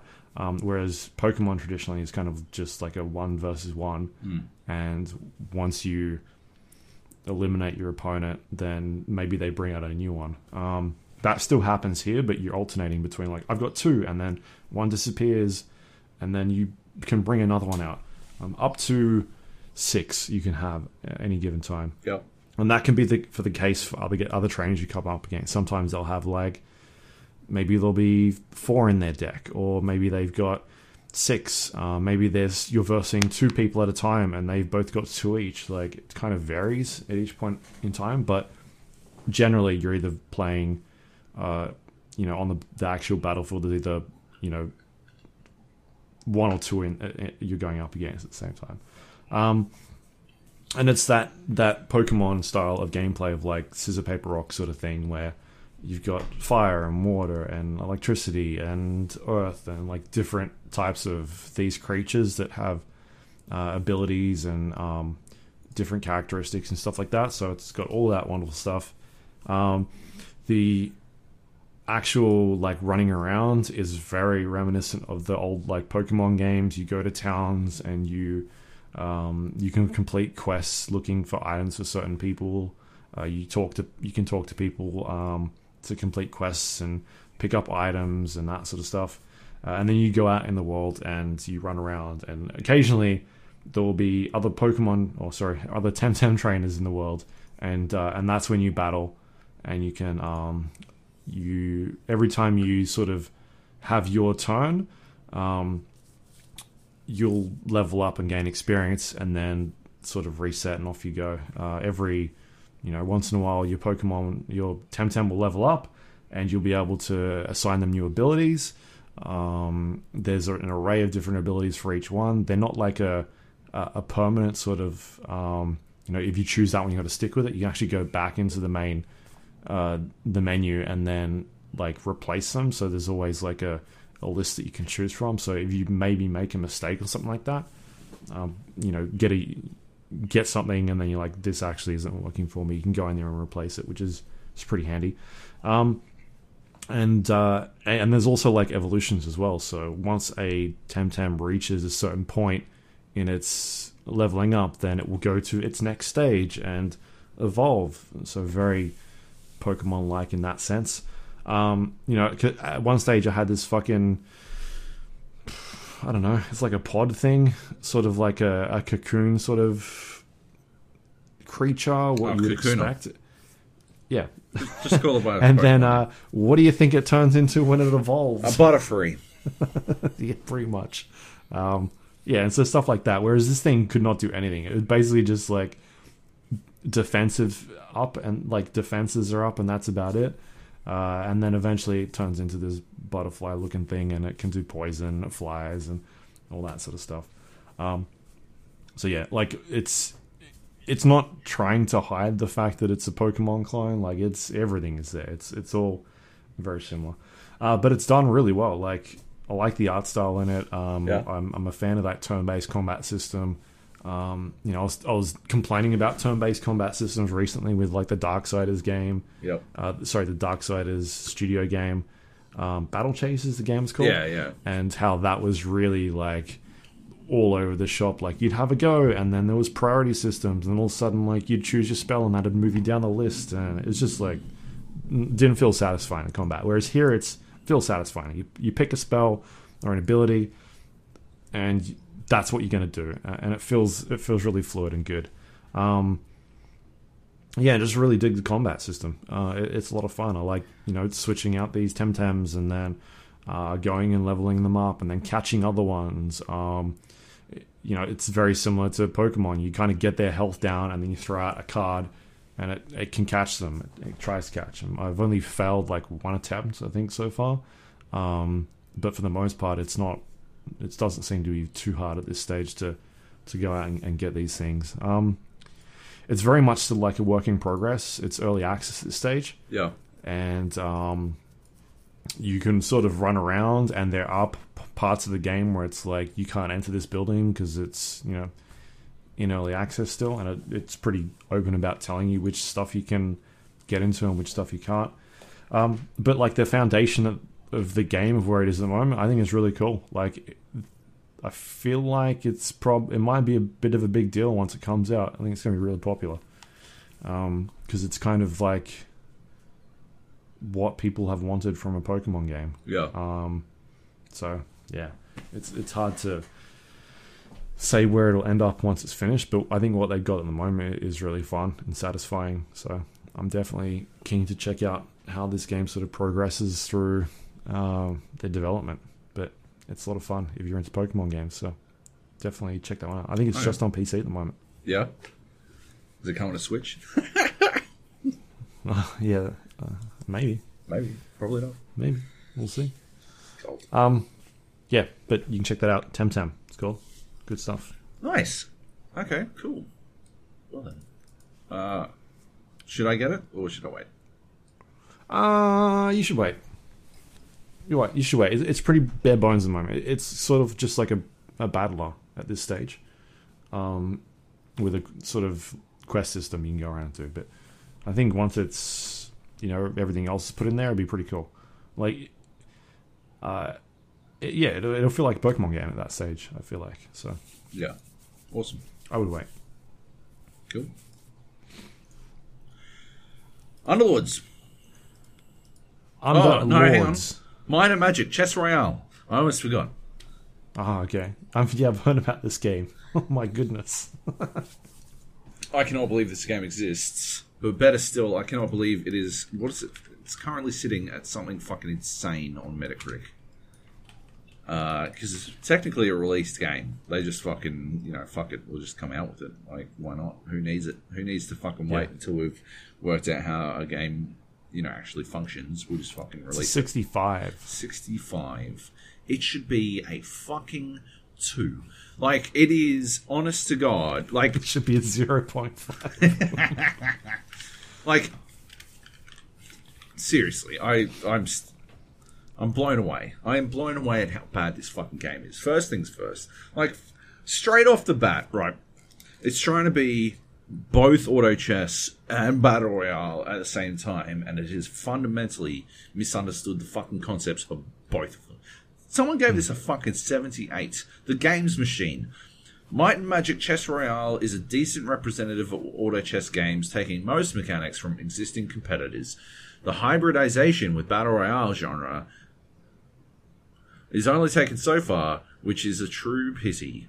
Uh, staggering. I read PC Gamers, uh, and they gave it a 7. Um, it is, yeah, it, it, on Metacritic, an effective introduction to an often confusing genre is the fucking highest thing I've ever read in my fucking life. This is the most confusing fucking. I have played literally every fucking auto chess, literally all of them. Uh, like I would consider myself as far as games writers go, as far as games reviews go, I would consider myself a fucking expert on the genre, if not necessarily an expert on any particular fucking uh, auto chess game. Uh, I'm I'm good enough at a bunch of them. Uh, I'm quite bad at a few others, uh, but yeah, I would consider myself at least across the fucking concept. Uh, and Magic Chess Royale is the fucking most confusing version of auto chess I've ever fucking played, and there is no fucking question about it. First things first, it's not an auto chess, right? It uses the knockout system, uh, the where, knockout system of fucking uh, like underlords, which is Yep. is not. It, it has as much to do with fucking auto chess as fucking. I don't know, fucking Siphon Filter did to have had with fucking first person shooters, right? Like, certainly a shooter, uh, but um, not in first person, so fundamentally not a first person shooter, right? That's not knockout's not a fucking auto chess, okay? It doesn't doesn't do the things you need to do to be an auto chess. It doesn't have economy management. It doesn't have fucking uh, the fucking positioning barely matters. Like all all these things, like just fucking piss away the auto chess. Like yeah, yeah, yeah, blah blah blah blah. Knock out fucking knock out Lords of the White Spire are gonna be all like, oh, positioning totally fucking matters. Blah, blah, blah, oh, economy matters. Fuck off with that shit, right? Like for the general game, right, knockout is like bing, bing, bing, bing. You got fucking 15 seconds to try to cycle through shit as fast as you fucking can to try to find fucking garbage shit that, that can somehow make you last through the next fucking round, right? That's the basic fucking basic concept of uh, of knockout is that you have fuck all opportunity like regular auto chess, your health is a resource for you to manage, and it is something that you can fucking uh, spend, right? You can choose, right? It used to be much more like this uh, in uh, Underlords, at least, uh, but uh, in in other games, it's certainly a possibility. But uh, you can choose to spend health as a resource to gain in other areas, right? It's something you can trade away, right? And that is part of the strategy of an auto chess game, right? Now, once you reach the point where you understand that uh, on a fundamental level, you are uh, absolutely like you're you're in the fucking upper half maybe the like upper quarter, the top quarter of fucking players. Because everyone who doesn't understand that, right, who looks at their fucking health going down and is like, "Oh, I'm gonna fucking lose," ah, right. Once you once you play a game where you lose constantly, I, I had this in Underlords the other day where I I just ate shit. I ate shit until fucking literally until round fifteen. I it wasn't like it wasn't on purpose. I didn't want to be eating shit, right? Like uh, I I would prefer it my my personal preference is I win every fucking round, right? But I didn't give up, right? I'm like, okay, this is not, That's not how. That's not how auto chess works. That's not how auto chess works, right? You are not out until you're fucking out, right? And yeah, I was down to fucking, I, I think it was like 18 health, and then I didn't lose enough fucking game after that, right? That is pure auto chess, right? I happen to, I, I managed, I, I, I, managed my fucking other economy quite well, uh, my gold economy quite well. I managed my board very well, uh, and obviously I managed my reserves. Yeah, good enough. Uh, like good enough to get the win. Anyway, um, there are a few things I could have done better, uh, but yeah. Functionally, all all that really happened was I got a fucking um, what's the what's the thing that increases attack speed? Gloves, No, no, no, the big one, the purple. Midas. Midas? uh, no, what is it? What color is it? like purple or like it's a purple level. It's like Moonshard. moonshard. I got a moonshard. I put a moonshard on a, uh level three uh, Terrorblade, and uh, then I was pretty much able to just walk away from my computer after that. Uh, it was disgusting. Um, anyway, uh, back to Might and Magic, right? Knockout doesn't work that way, right? You don't. You cannot spend knockout You cannot spend lives to fucking win and knockout, right? You do not have the opportunity because you only have four of them in, in Underlords, and in fucking Might and Magic, you've got three. You've got three fucking opportunities to lose, and then you are donezo. Like, all the way out every single time you play a different person, you cannot look at their fucking board beforehand. Uh, so there's no fucking strategizing. There's no tacking into whatever the fuck they're going for. It doesn't fucking matter anyway because you can't fucking tell what the fuck any, anything does. You're just like, well, I guess none of the fucking uh, like the the alliances, the the synergies don't actually mm. add enough for them to be worth chasing down, except for the the fucking I don't know pure fact that eh, maybe it'll fucking work.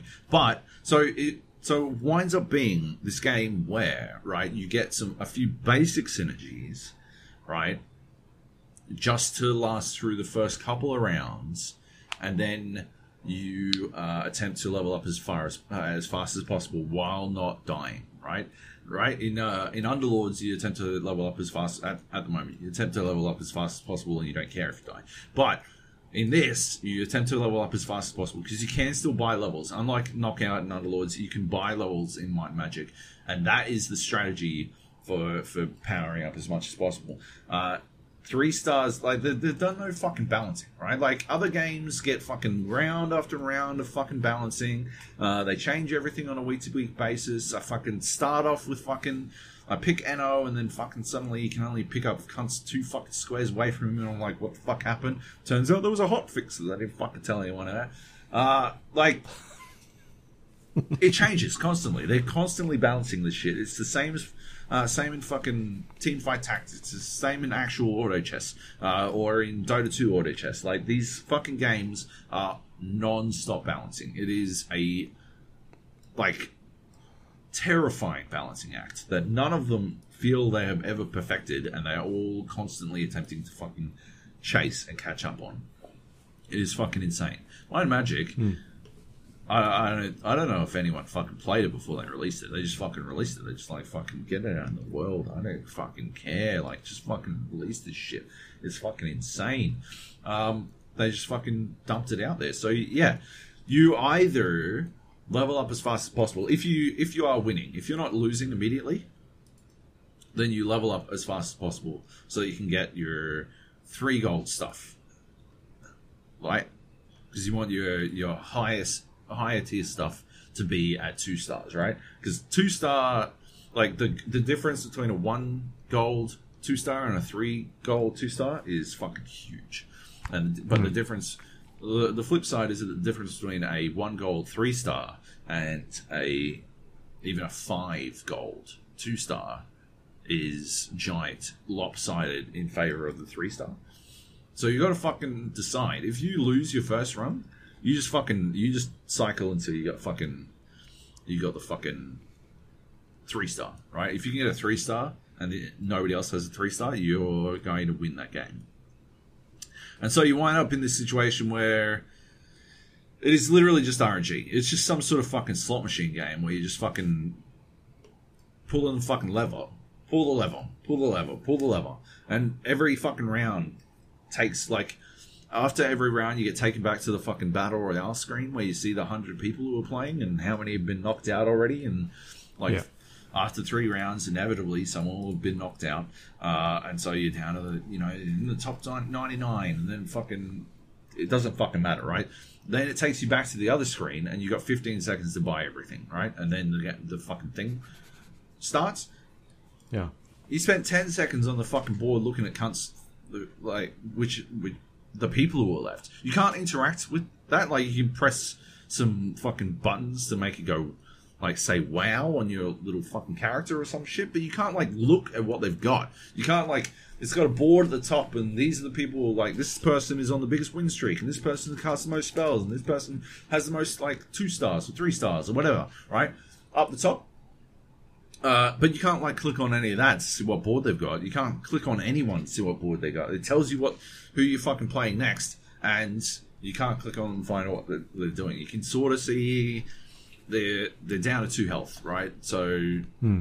cool. Uh, but you can't find out what they're going to put together. You can't like find out what they've been putting together, what's on their board, what's on their fucking reserve list. You can't see any of that shit. You just fucking fight them and Yeah.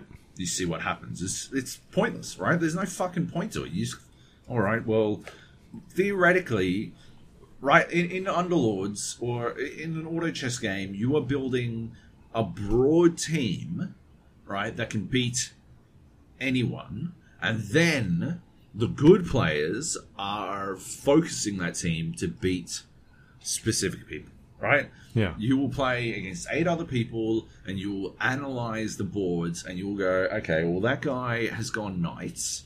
So what I need to do is quit and start a no. Is what what I need to do is like get my NO into a space that that will break up the fucking knights, and because that's that's why NO exists, right? Like to to fuck knights essentially.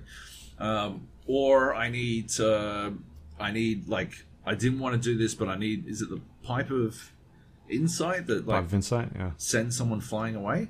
Like I need this, and I'm gonna put it on Oh. my fuck. Which one's that? Which one's the one that Pipe of Insight. yeah that pushes someone away? Ah, oh, force stuff. Force staff, right?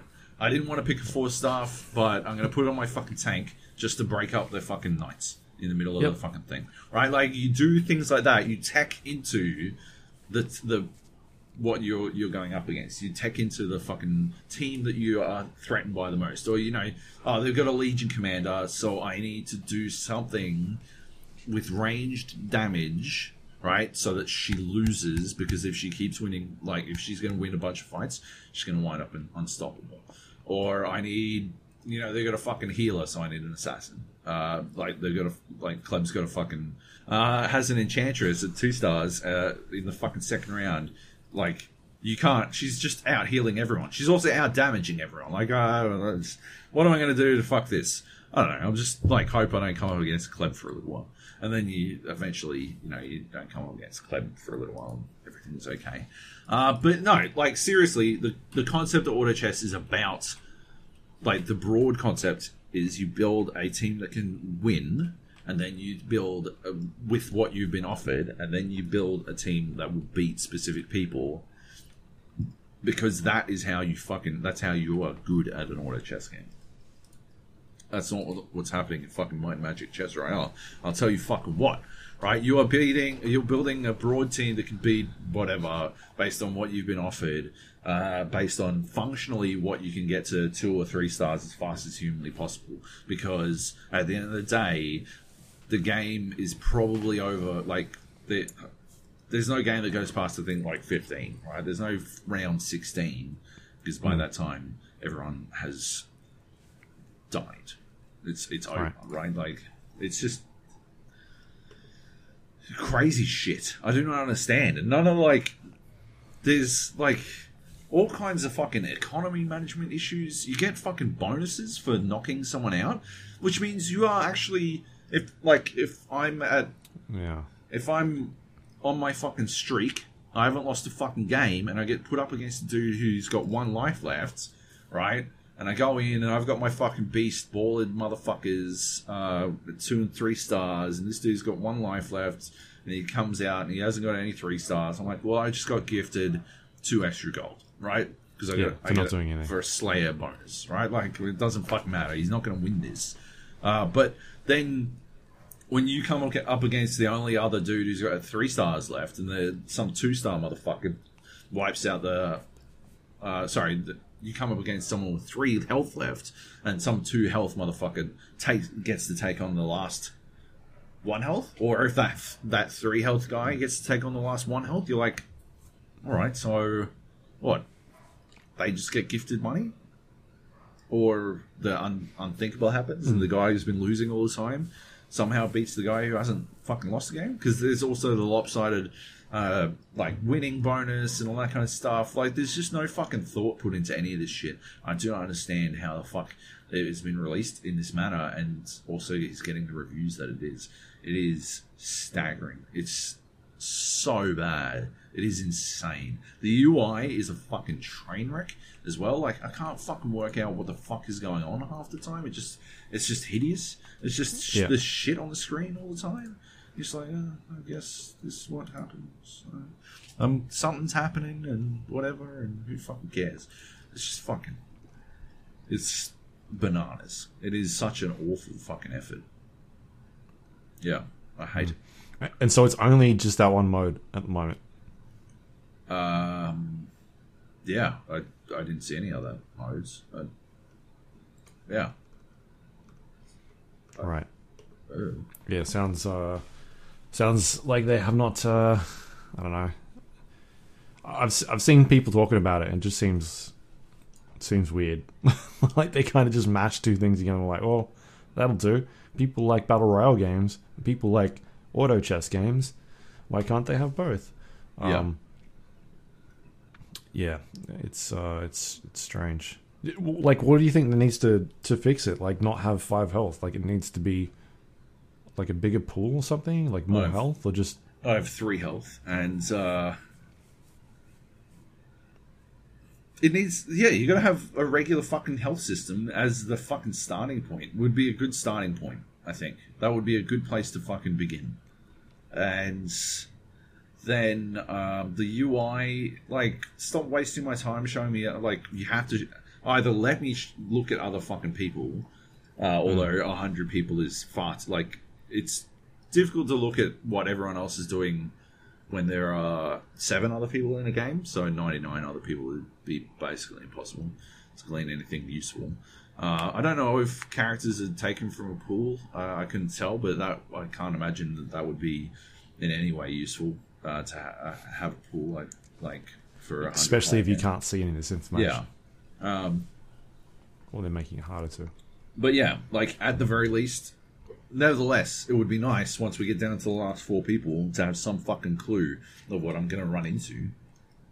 Rebalance all the fucking heroes so the synergies make some fucking difference. Like at most, it seems like it's like five percent increase, and you're like, all right, well, I guess five percent is better than zero percent, but like it doesn't seem like if if a two star off synergy is going to be better, then you're better off breaking synergy, which is sort of just the big ball of death that plagued Underlords when we quit playing it. Like uh, the first, like the last time we quit playing it, like it's just sort of well, what's the fucking point, right? Like, so there's no real synergy strategy. It's just hoping you get the characters that everyone fucking loves. It's like there's too much. There's too much that you'd have to fix to make it good. It's they legit like they fucking I don't know. They had a fucking whiteboard up in a meeting, and they're like, "What's popular? What can we make?" And they're like, "Auto chesses. Everyone loves auto chesses." And they're like, "Okay, uh, how do we do it different?" And they're like, "Everyone loves battle royales. Let's. How would we make them together?" And they're like, and then they're like, "Oh, uh, let's let's brainstorm this. Uh, has anyone in this room ever played an auto chess before?" And uh, nobody put their hands up. And they're like, "Okay, that's fine. That's fine. We can watch some. We can watch some YouTube videos. Has anyone in this room ever played a battle royale game before?" And nobody put their hands up. And they're like, "Okay, here's what we're gonna do. This half of the table, you go and watch battle royale videos." Um, and this half of the table, you go and read the Wikipedia entry on fucking auto chess. Uh, that'll do. That's it. You've got ten minutes. Yeah.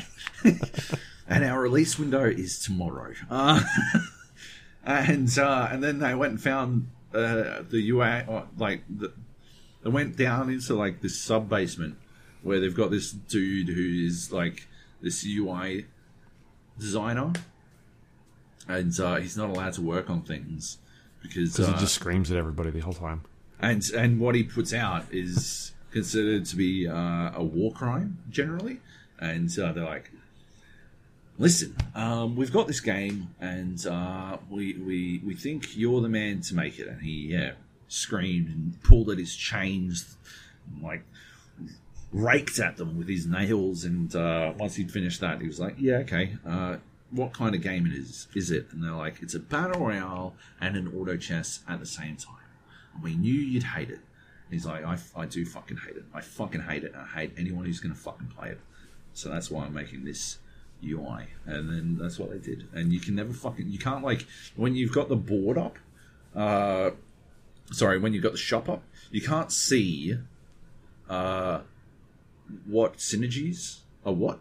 You can see uh, like their synergies, like what synergies they would fit into, but you can't like hover over a synergy and find out what that synergy does, uh, which is something that um, Teamfight Tactics did, uh, but solved inside its first week uh, of being out uh, while it was in beta. But uh, this game never had a beta; it just released down into the wild, like fucking sad ejaculate, and uh, that's basically the story of Might and Magic. Is it's a sad ejaculation from a bunch of people Right. who hate you. Like they are literally they hate you and they hate everything you stand for, and uh, they'll just throw their jizz at you. Like that dude who's been locked in a cage in fucking Silence of the Lambs. He's like, Clarice, I can smell your cunt from here, and then throws cum at her. That's basically Might and Magic. That's that scene. Might and Magic chess rap. Right. So it's a battle royale. What is the the mode of transportation these units uh, get from Oh, before from they the side in. of the board onto the board? Yeah. Like, what do they do? Yeah, like all good battle royales, um, it doesn't involve any of that. It doesn't have a loot phase. It doesn't have uh, a drop phase. It doesn't. You don't choose who you battle or anything like that.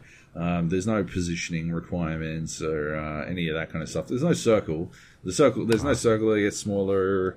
Uh, in in terms of battle royale, it's uh, it's like Tetris 99. Uh, Right. So it's not actually. It, it's more like a. Would you call it like a taunt, like a bracket, a tournament bracket, or a, yeah, except randomly selected, uh, and you've got no view on the bracket itself, and uh, yeah, and it's, it's shit.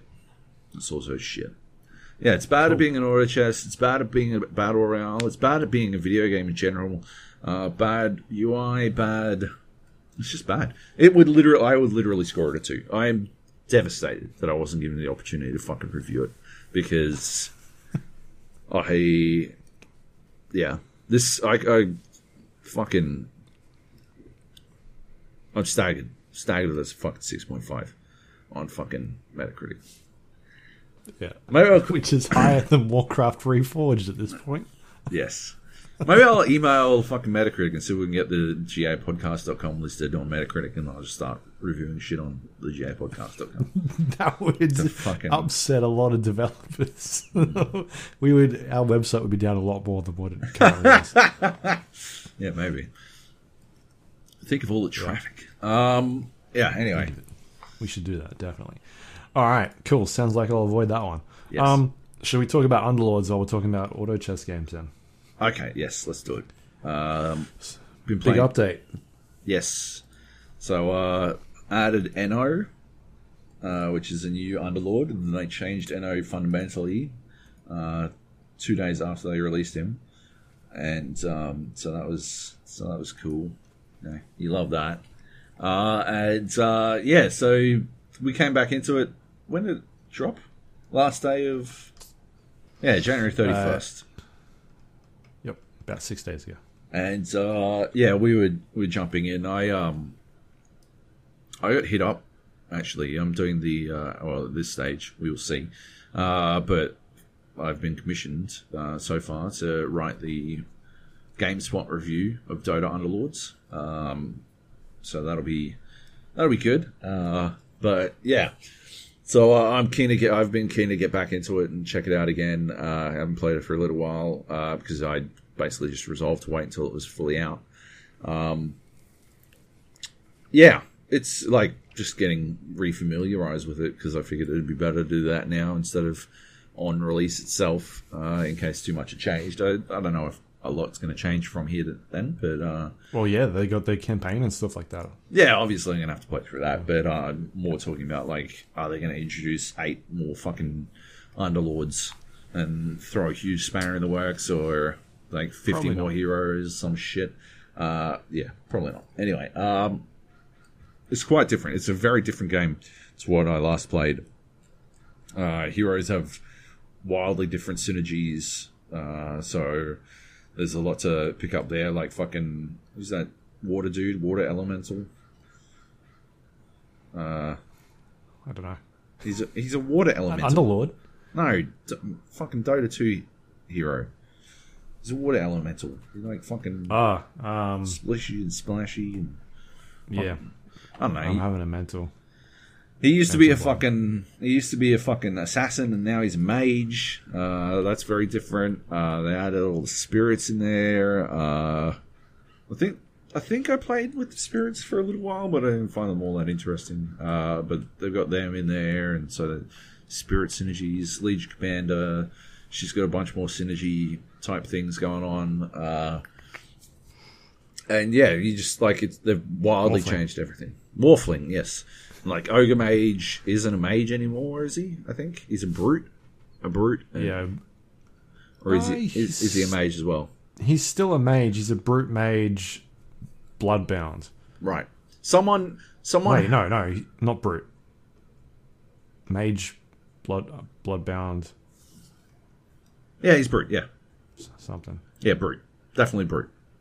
Yeah. I had a game where I was building four brutes yesterday, and he was my Right.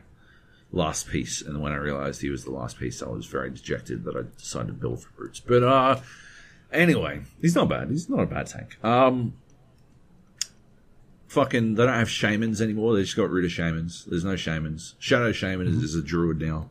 Um, so yeah, they've, they've done that away. Uh, so yeah, they sort of like changed the fucking landscape up a significant amount. Uh, I don't know if it was to shake things up or to rebalance, but it's nice uh, that they are constantly balancing. It is annoying that they aren't very clear on their balancing. Uh, sometimes it should be a big fucking splash when you enter the fucking game. Uh, it should come up like before you can hit play. We made some changes that Underlord doesn't work the way you think he does anymore. Uh, it's wildly different. That sort of thing. You know, like, it should be very fucking up front and center. They got a little button that you can press to read the patch notes. I hate that shit. Fucking tell me. Like, just fucking tell me this shit. It's very fucking important to how you play this game that you have some fucking fundamental idea on how shit works. And uh, if they're going to change it from a day to day perspective, that's really going to fucking piss my cereal. You know, like, you can't do this shit to me. Anyway, are you looking for it now? No. Okay. Um. Yeah. Anyway, so that's that's aggravating. Uh, and then uh, otherwise, yeah, we've just been playing. Uh, playing knockout. There's three modes in at the moment: knockout, standard, and duos. Um, Duos, yeah.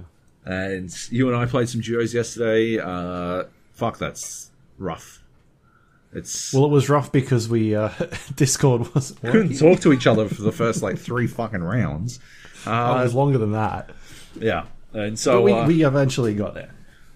Yeah. What's worst about it was that uh, I had you coming up with a full green circle, so I thought the fault was with you, and the same was happening with me, and uh, but I was just talking constantly so that you would be able to hear, so you would know that like you had at least sound, and meanwhile Discord was like doing the bring, so it was making sounds, so it wasn't like my headphones were fucked or anything. So I'm like. I don't fucking know. So I'm just gonna do this. Oh yeah, well, you're not talking to me, but I'm just gonna buy some fucking axes, I guess. I don't really know what you need at this point, but I'm gonna buy some fucking axes because that's all I've been given. I was fucking like rapid fire talking nonstop through everything I was doing, just so I could, yeah, make sure that you could hear anything. And it turns out you couldn't hear anything anyway, and I've been wasting my stupid fucking voice, and uh, had to full blown kill Discord when I restarted again. It loaded like I think it was it did an update or something, and uh, so yeah, that was that was the trick. Anyway, it was rough, but uh, when we went to play another game, um, Trig joined and uh, started to play with us. I mean, Kleb, my bad. Oh, oops. Uh, and uh, That was on purpose. Oh, was it? Uh, and um, so we did, we we just went and played uh, knockout and then standard. I don't like knockout. I do not think I've said this a billion times, but I don't think knockout is auto chess. Uh, I just went through a big rant on it on uh, Might Magic. There's too RNG. There's too much RNG involved, uh, and you can get like hardcore, just deep dicked without being able to carve your own path to victory. And I don't like that. generally. That's why I think it needs one more life. Should be five lives. I don't think Five Lives is going to solve its fucking problems. Like, you're still going to wind up in a situation where, yeah, you, you can't really dig yourself out of the hole you're in because. I guess, yeah, maybe Five Lives. Uh, I don't know. I'd have to see it to be sure. Like, but because it's just a better like you're able to get the heroes that you want quicker um, but if you've only got the four lives and it's a little bit harder. Like you can lose those first two rounds pretty easily. Yeah, um, but later on you're getting like 20 25 gold sometimes in the later rounds. And if you're not getting a good synergy with your characters then that's kind of on you yeah, at that point. I think yeah I think one more one more life would probably yeah, maybe. sort that out. Um, like give you two gimmies at the start of that game but if you're losing by round three then something's not right. Yeah, or I mean, yeah, the way it works is that you wind up in situations where people do just have fucking amazing fucking shit right off the bat, and there's not a lot you can fucking do about it.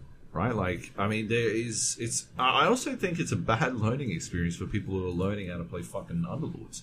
Right, I think it teaches you some extremely bad habits uh, about how to play regular auto chess. And if you never have any intention of playing regular auto chess, if you just want to fucking roll the dice all the time in knockout, yeah That's which not is what a- it is it's just spinning yeah, spinning until you get more non-stop re-rolls. There's no strategy except for synergies and placement. Yeah, yeah, exactly. And yeah, like it's it, it is bananas because if you re-roll, if you're re-rolling in round one of uh, standard, you're losing. You're going to lose. If you're re-rolling every like, I've never. Most of my wins over the past week have come at the hands of people who dominate for ages uh, but never allow their gold economy to get out from underneath 10 gold. And so you'll see them at fucking 90 gold, uh, 90 health in round 25 with uh, one gold. And I'm at fucking, I don't know, 18 or some shit. Like f- fucking 15. I'm one, one away from losing. Uh, and then I get the last piece I need. And yeah, uh, you don't you don't lose another fucking round, or I don't get like I I'm at 15 health. I'm one one away from losing. I can definitely lose at any point, so I spend all third of my gold getting last pieces I need, and then I don't fucking lose. And while I'm not losing, I also at the same time build my gold back up. If you're not building your economy back up at some point, like you have to know when to spend it all. And there are definitely times when you have to spend it all. But if you never allow it to build up, your net worth at the end of the game, like you can see it, the net worth of those players at the end of the game is always invariably 50 to 100 goal behind everyone else. And it is devastating to your attempts to win. They will always go out. Like, yeah, it's a, probably a decent way to get, I don't know, fourth plus. And if that's all you're playing towards, fair enough. Although sh- we don't, we haven't been playing ranked.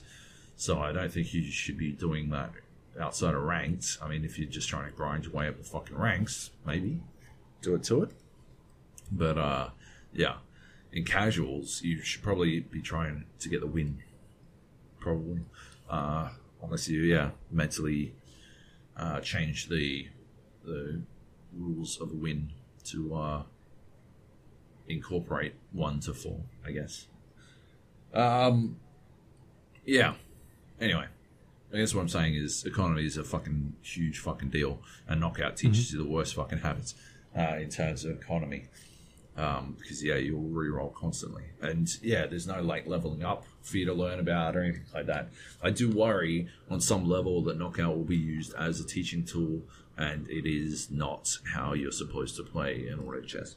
Um, but at the same time, it does like with auto with Underlords being on mobile. I I'm not playing fucking standard games on mobile. This my fucking battery run out before the game finishes. Like, yeah, it's uh, knockouts perfect for mobile. They've nailed that. Make it like give one more one more heart. I agree would be at at the very least make it palatable on mobile. But I genuinely don't generally don't want to play fucking knockout. I prefer to play standard. I just find it it's more the game that I really want to play. It's more of the strategy and the like the thinking uh, level that, that I, I want to be at. Knockout just is just a fucking roll fest, yeah. Yeah. Anyway, uh, what do you think? You prefer lo- knockout or what? Uh, I play both. I, I, I sometimes jump in and do my. I play knockout on dailies, my daily missions, because sometimes it'll be like make three, three star heroes, and I'll be Oh, like, yeah. I can do that Yeah. in one game. Yeah. so I'll just roll through that. Um, yeah, usually it's like my warm up game, and then I'll jump in and play a couple of rounds of, of standard. Um, but yeah, so they they've introduced a new um, new underlord, Enno, uh, who is a healer. Oh, I guess he's got two different abilities. So healing is sort of like the main one, and then it throws out poison darts as well Yep. um, which something they've added in there that I really like now is the stacking um, for the poison. So that wasn't in there before. Um, so you can see how many stacks of poison that character or that hero now has, and how much damage they'll be getting dealt to them.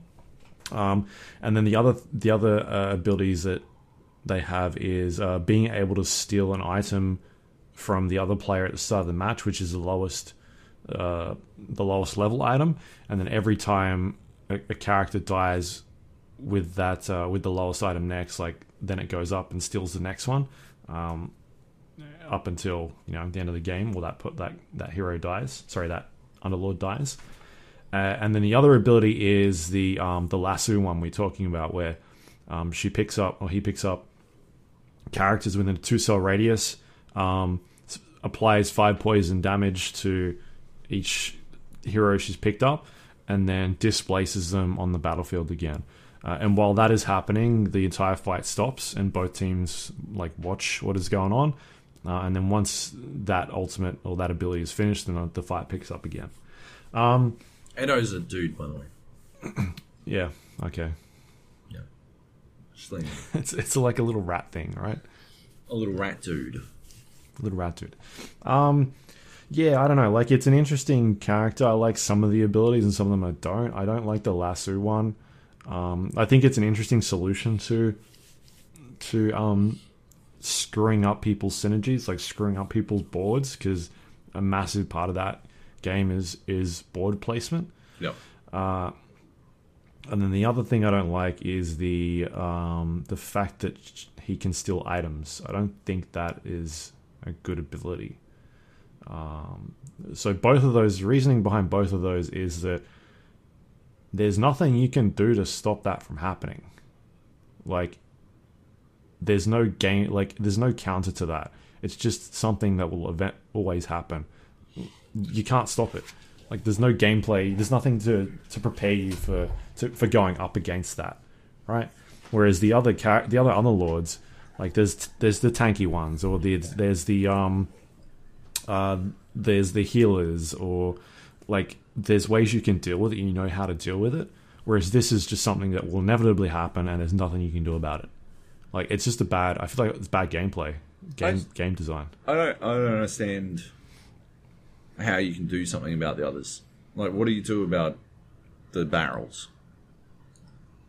Well, those ones, I guess that's just a, a random element again. But, um, what can you do about the barrels? Not get hit by them? You don't get to choose that though, do you?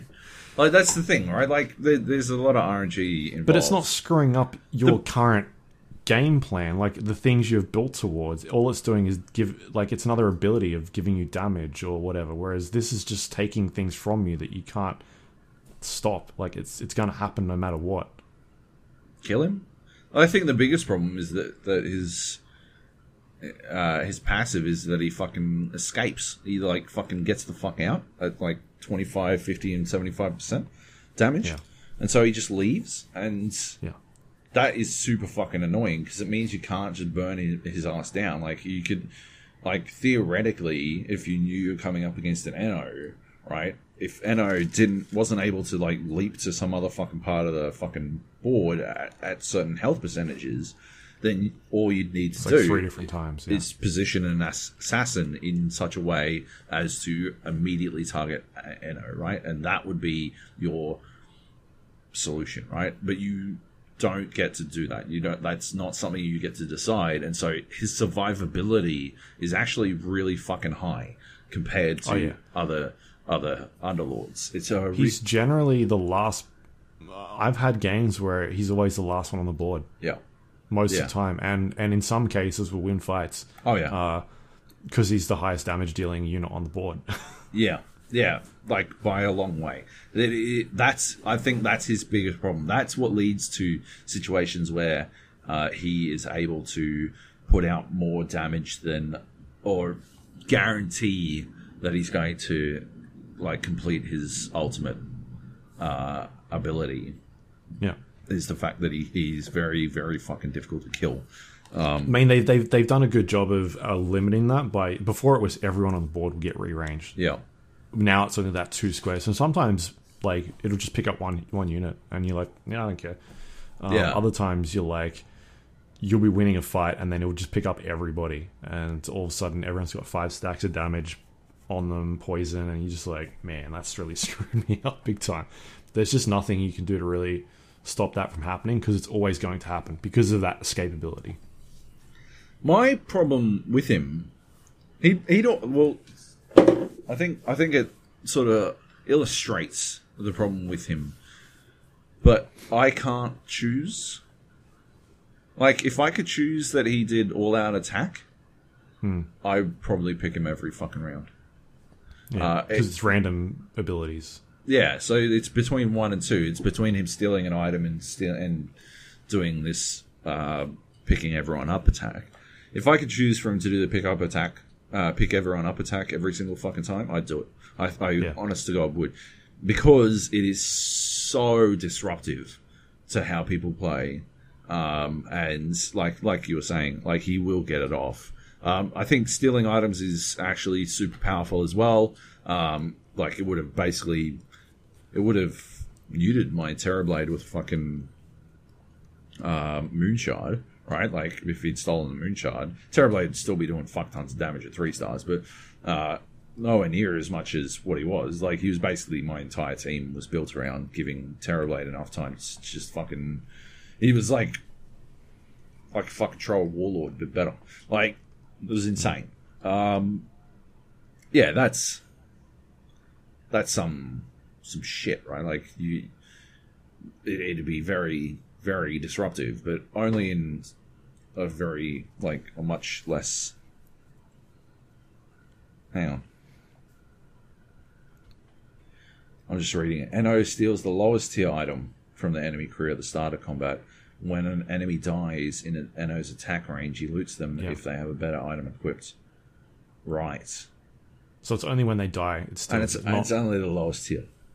So that's actually not that big a deal. Oh, I don't care then. Fuck it. I thought he was jumping around and stealing. I wondered why he didn't seem that fucking effective as a fucking healing and stealing. What what would? Uh, yeah. Okay. Um. Yeah. That, that, I think that's kind of shit.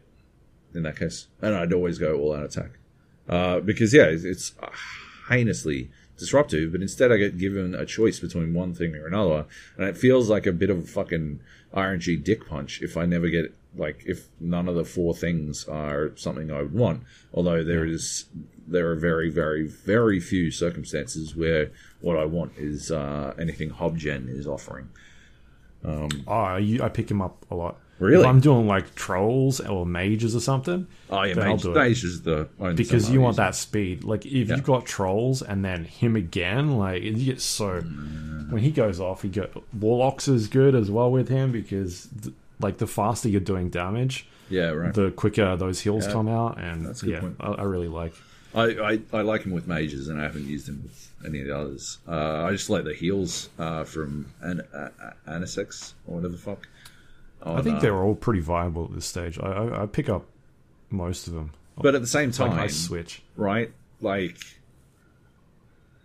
uh, like if it's Anessix without the demon golem, Yeah. like she's she's not very good with when she's doing the shadow clone thing. She's not very good there.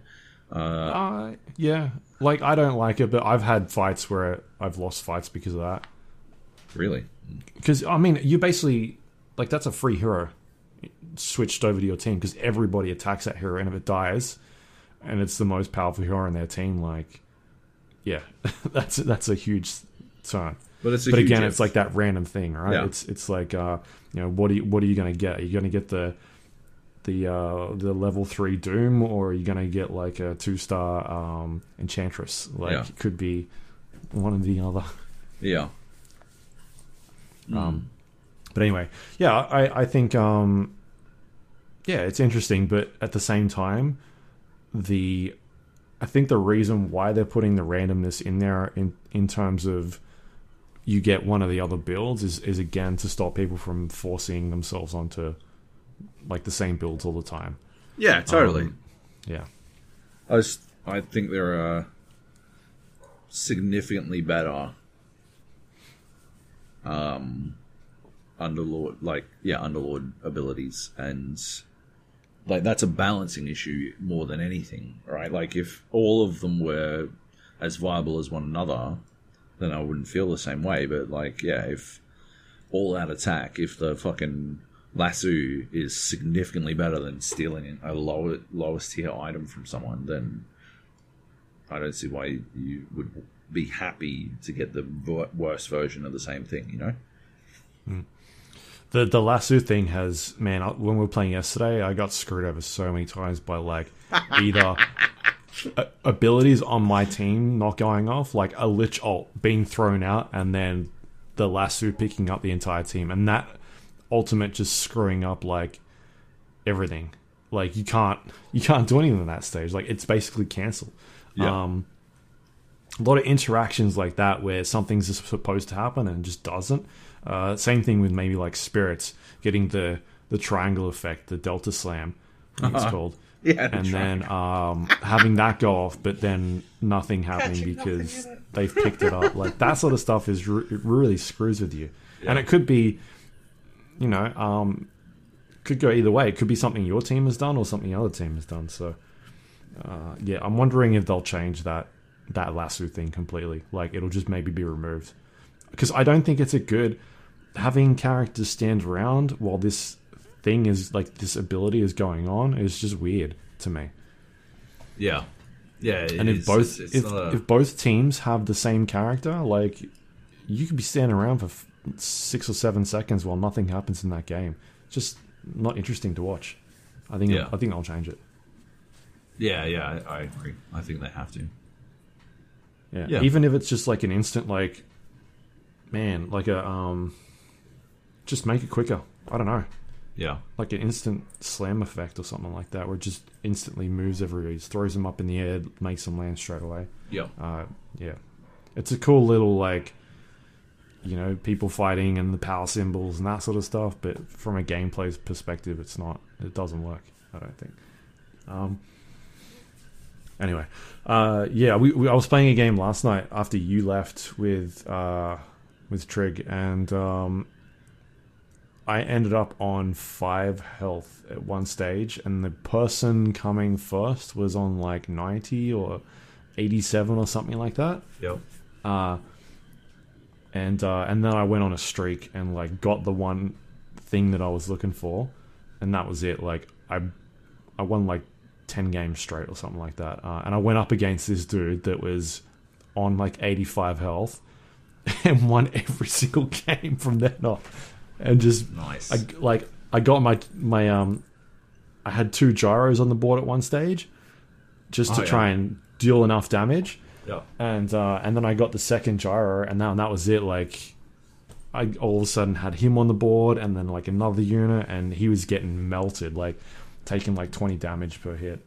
Um, so yeah, like those comeback things you're talking about of someone being really high up, and you just getting that all of a sudden, like you get that late game build that you've been aiming for, Yeah. and then everything just starts to click all of a sudden. You, you can't be beaten. Yeah, yeah. I had I had a good one with Legion Commander where uh, I had I'd been building brawny for fucking ages, and like actually pretty late, like level seven or eight.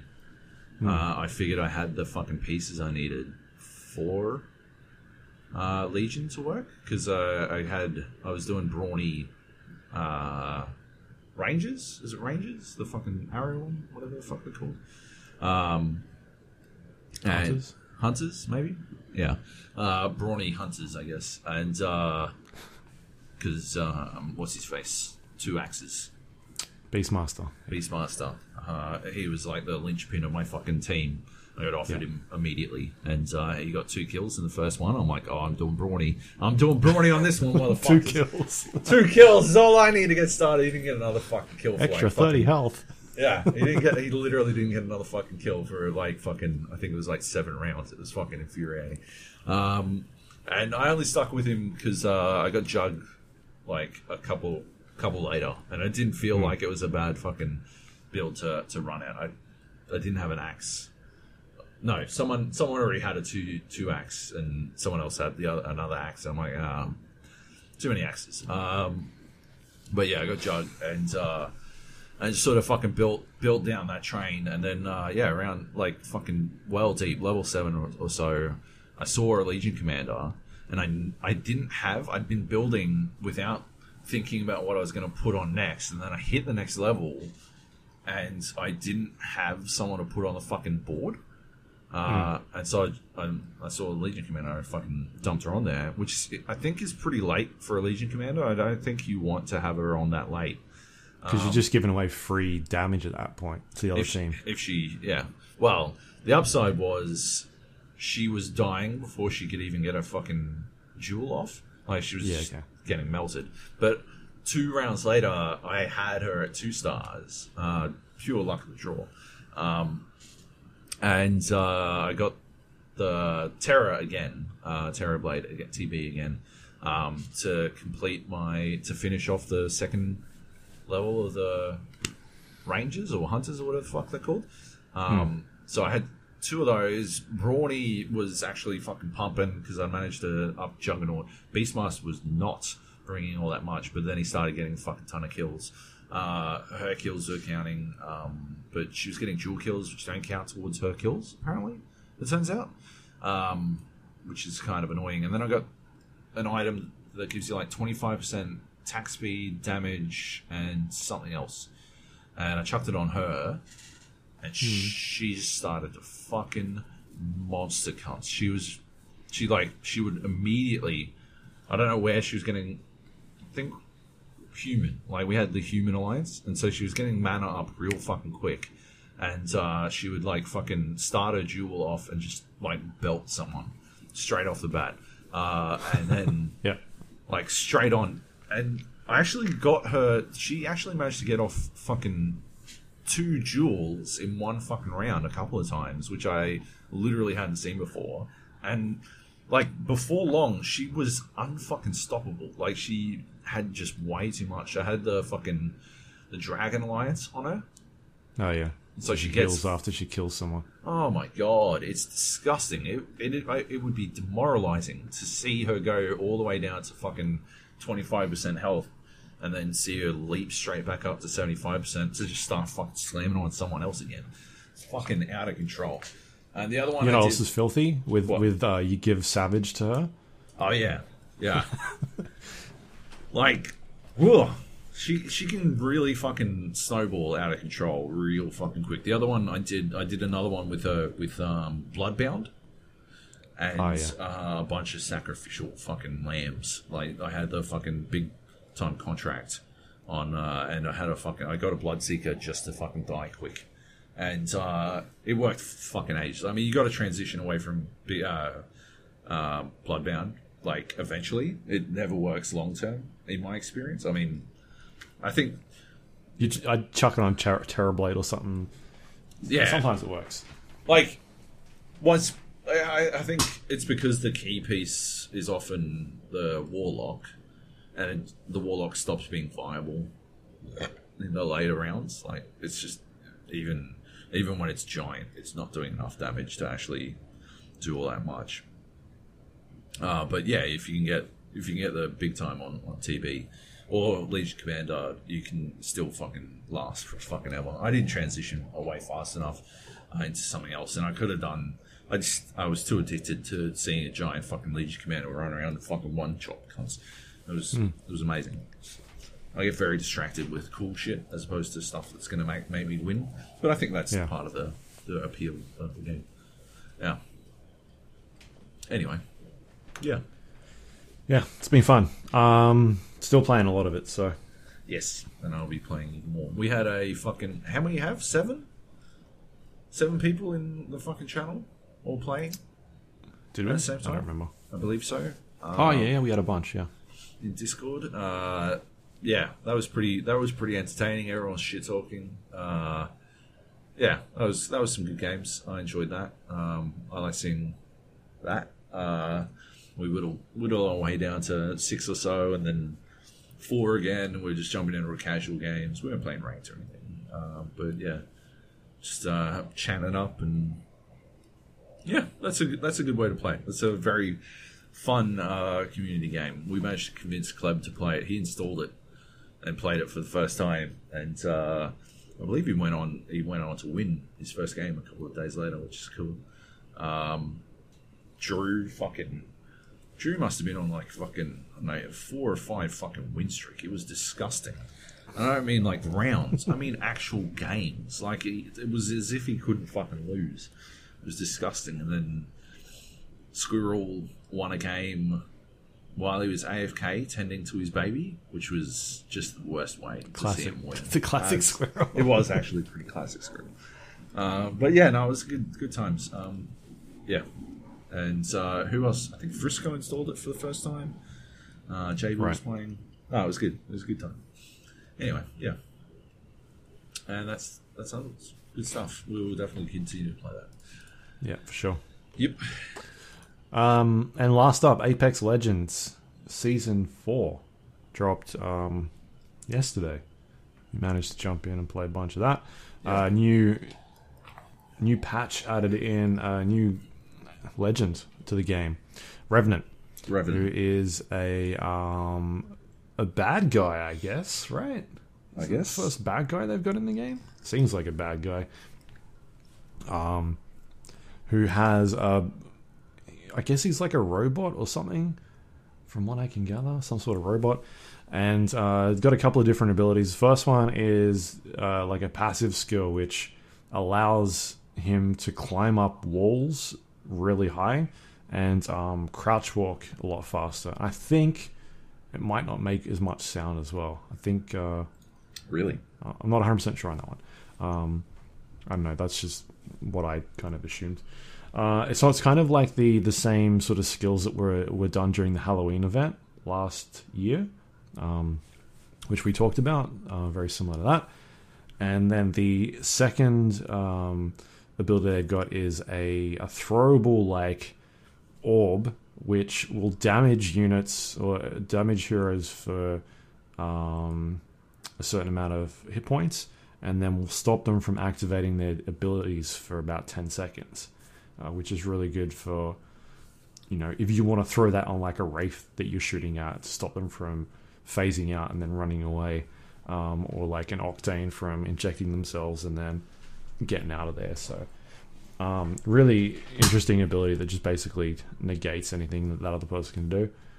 Uh, and then the third, their ultimate ability is a death totem that they can place on the ground, um, which you and your team can interact with. And then from that point on, you've got about 30 seconds where if you're shot at, rather than taking damage from your shield, it takes your health damage down. And then once you uh, get to zero, you return back to the death totem with one health. Uh, and then you can heal back up and uh, go back into the fight. Um, and so that, uh, yeah, that's basically how the character works. Um, managed to have a couple of games with him yesterday, and uh, yeah, still trying to figure out like what sort of the best circumstances are to use it. It seems like a very good hero to use when you're on the offensive as opposed to uh, being attacked by another team Yeah. because it can be quite um, like the, the death totem is sort of something you want to put that's hidden out of the way, like somewhere you can get like get back into the fight quickly, but not somewhere where the other team will be able to see you from that point where they're shooting you from because they'll instantly be able to kill you straight away anyway. Yeah. Um, so yeah, it's like a it's like a good one for being like, oh, there's another team up in this building or something, we'll pop the death totem, we'll activate our abilities, and then quickly rush in, do some damage, and then if we get killed, we can immediately go back in while they're trying to heal up and that sort of stuff. So, uh, yeah, really interesting way of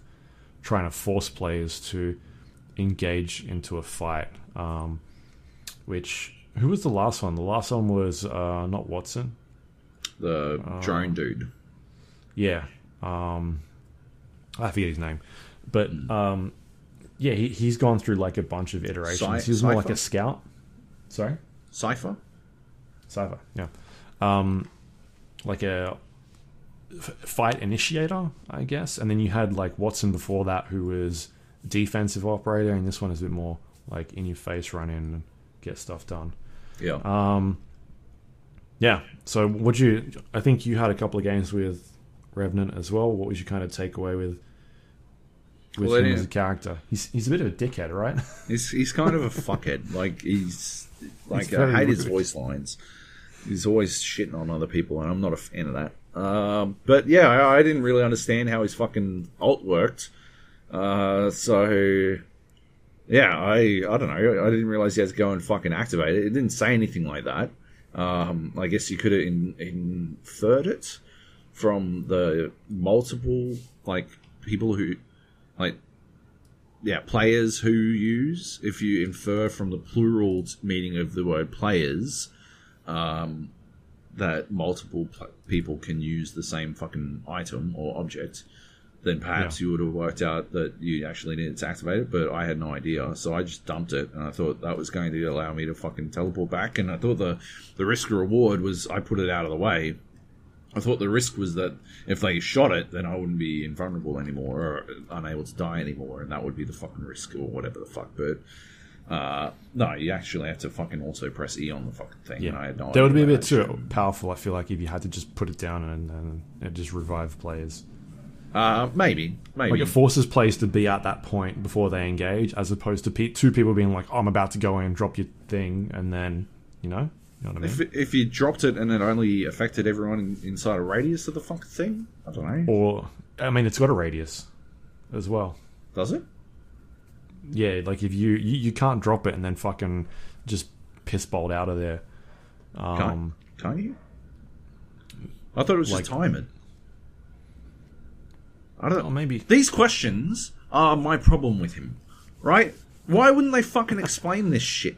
Why wouldn't why why do I have to fucking have guesswork about how the fuck this motherfucker works, or go watch some fucking video from them or some shit? Why doesn't it just say, uh, press E? Like when you press tab, it tells you what he fucking does, and then you can fucking work out how the fuck his fucking ultimate works. Why the fuck is it some fucking? Why do I need a fucking Wikipedia to fucking work out how a fucking new hero works? It's fucking ridiculous.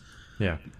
Um, it should it should have like interact like it needs to be interact in the, the wording they've got in there. I think that's what they've missed out on. When players um, use, yeah, as opposed to players interact with, yes, hundred percent at the very least. Yeah, Yeah. Or maybe there isn't a radius. Maybe I'm just making that up. I, I don't know. I've, I've never, I've never seen a message that says you're out of the radius, whatever.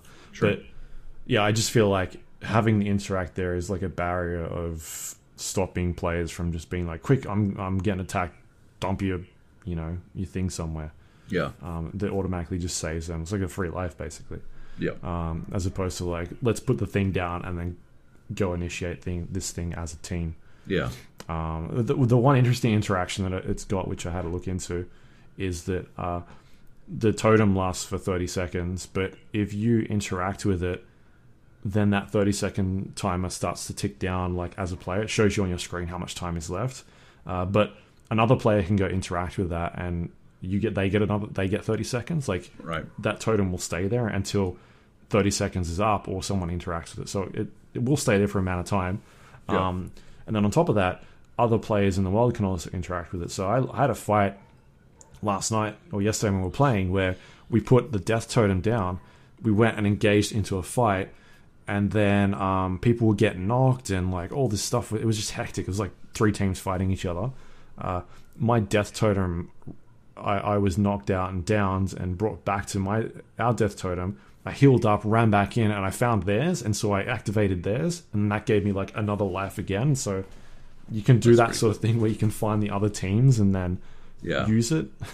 Sort of like the same way like a, a Wattson works, right? Like if they've got a, a Wattson Ultimate, uh, the shield um, device down, it'll heal your shields as well as like uh, everybody, like everybody else that's in that zone. So you got to worry about those sorts of things. Like, um, and we ended up winning that fight, which was pretty good. So I like those sort of like interactions in there, like the risk risk reward thing you were talking about. Yeah. Yeah. We did lose a fight because of your Wattson, by the way. We lost a game because of your Wattson. Because we were 'Cause- two teams left, and you dumped your fucking Wattson down, and then uh, I uh, I couldn't fucking throw my goddamn caustic alt uh, on to lock him out. Well, I did, and it zapped it because it landed just beyond the fucking wall. And uh, it zapped it away. So it zapped away my stuff as well as theirs, which is fucking- you shouldn't have thrown it down on top of us. um, oh no, not Caustic alt. It was the fucking um, smoke. Gibraltar. No, smoke is fucking ba- Bangalore. Uh, yeah, I, I had no idea it even did it with the fucking smoke. Uh, but all I wanted to do was put it at my feet because I had a fucking I had that that scope that allowed, like highlights people through smoke and shit, or you see their red outline. I had that, so I just wanted it at my feet, and then I could have fucking minced them. uh, but yeah, it zapped away my fucking smoke. It was real good. That's pretty good. It was fantastic. It was a very Um, disappointing way to lose a game.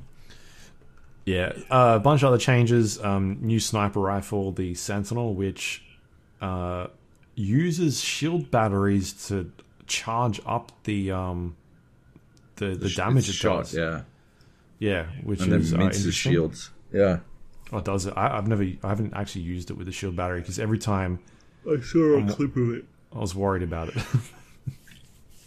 I didn't pick up a fucking sniper rifle. Get the fuck out of here. yeah. Um, on top Double of that, SMG sniper life. rifles are now a separate category, so they've got Sep- their own ammo. Yep. Um, and the a uh, sorry the G7 Scout has been removed from the sniper rifle class and moved into assault rifle class, and only accepts um, assault rifle optics now, as opposed to the, the sniper rifle optics like the the six X and the eight X and stuff like that. Um, which is a fitting category because I I never used the I like that G7 Scout. I always put like a holo on it and just run around with that because it was a beast.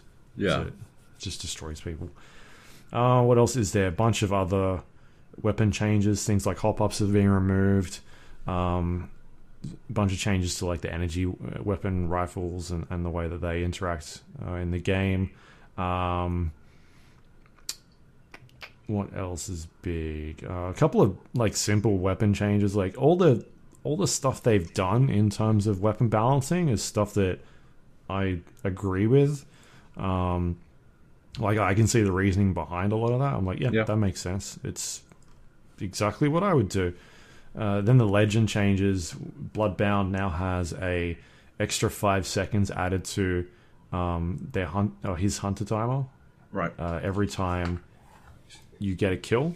Oh, Um, So you can keep increasing that, which is really cool. I, I was doing that the other night where I was knocking players down and like the that timer was up forever. Like it was so long. Um, so that was it was a lot of fun. Um, the other one is the what else is there? The map changes. Uh, they've redone um, the world's edge, which is something they did with the original map on Kings Canyon. Sort of like uh, change the layout of it, extra buildings, um, and uh, yeah, just a like a bunch of extra stuff that's in the world. There's a giant planet harvester. Is it planet harvester? They're calling it in the middle of like the map, I which don't know. has like a giant beam shooting out of it into the sky. Yep. Uh, and I don't know if you've seen some of the videos, but like there was one where the ship flew over the top of it, and everybody that was still left in the ship ended up dying. Oh, really? The beam actually kills you. That's sick. or there's been videos of people awesome. flying into like into the beam, not realizing that it would kill you. Um, Yep. I feel like that might change the one where you can get killed by it if you're in the ship, though, because that No, seems a bit. that's fucking amazing. Leave that. For It sure. should stay. I love it. Yeah, one hundred percent. Like you have to hot drop. Yeah, like fuck it, or like just you know like deal with it, right? Like the the plane's going for the fucking beam. It's a beam. Man, yeah, that's awesome. I love it. Yeah. Um, yeah, and then so there's a bunch of other areas around the map. Like the main city is now split into half. There's like a, a lava pit that is separating the two. And if you do fall into the lava, you take 25 damage, I think it is. And uh, and then the heat will jump you, like boost you into the air, and it'll make you like get out of there. So if you do fall in, you're not dead, Right. which is an interesting way to solve the we were running what happens. running around the map, and Luke's like, uh, "Oh yeah, you can jump in the lava." And uh, I'm like, "Do you get damaged by it?"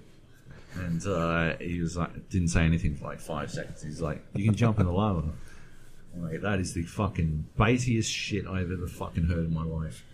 Um, yeah, that was some that was some, some good bait. Yep. Oh, I just checked. It's 40 damage you take from the Right. lava. In, in the updraft sections. Um, the other thing they've added in is weapon racks, so guaranteed spawn locations in the game, uh, which is good.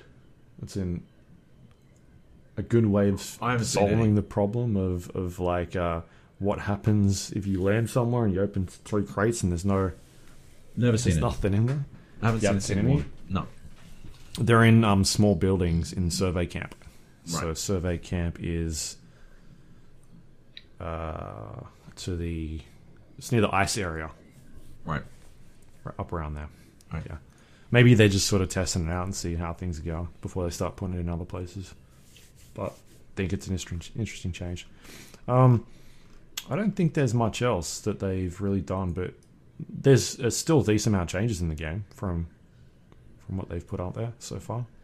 Um, which I'm digging it. I, I'm, I'm enjoying playing it. It's not too hard to play.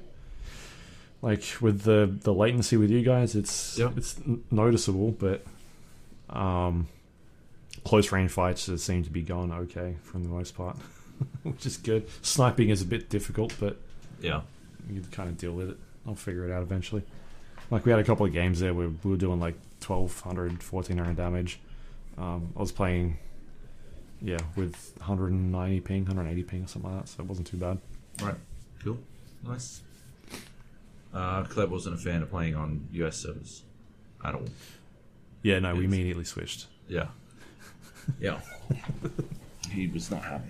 Anyway. Nice.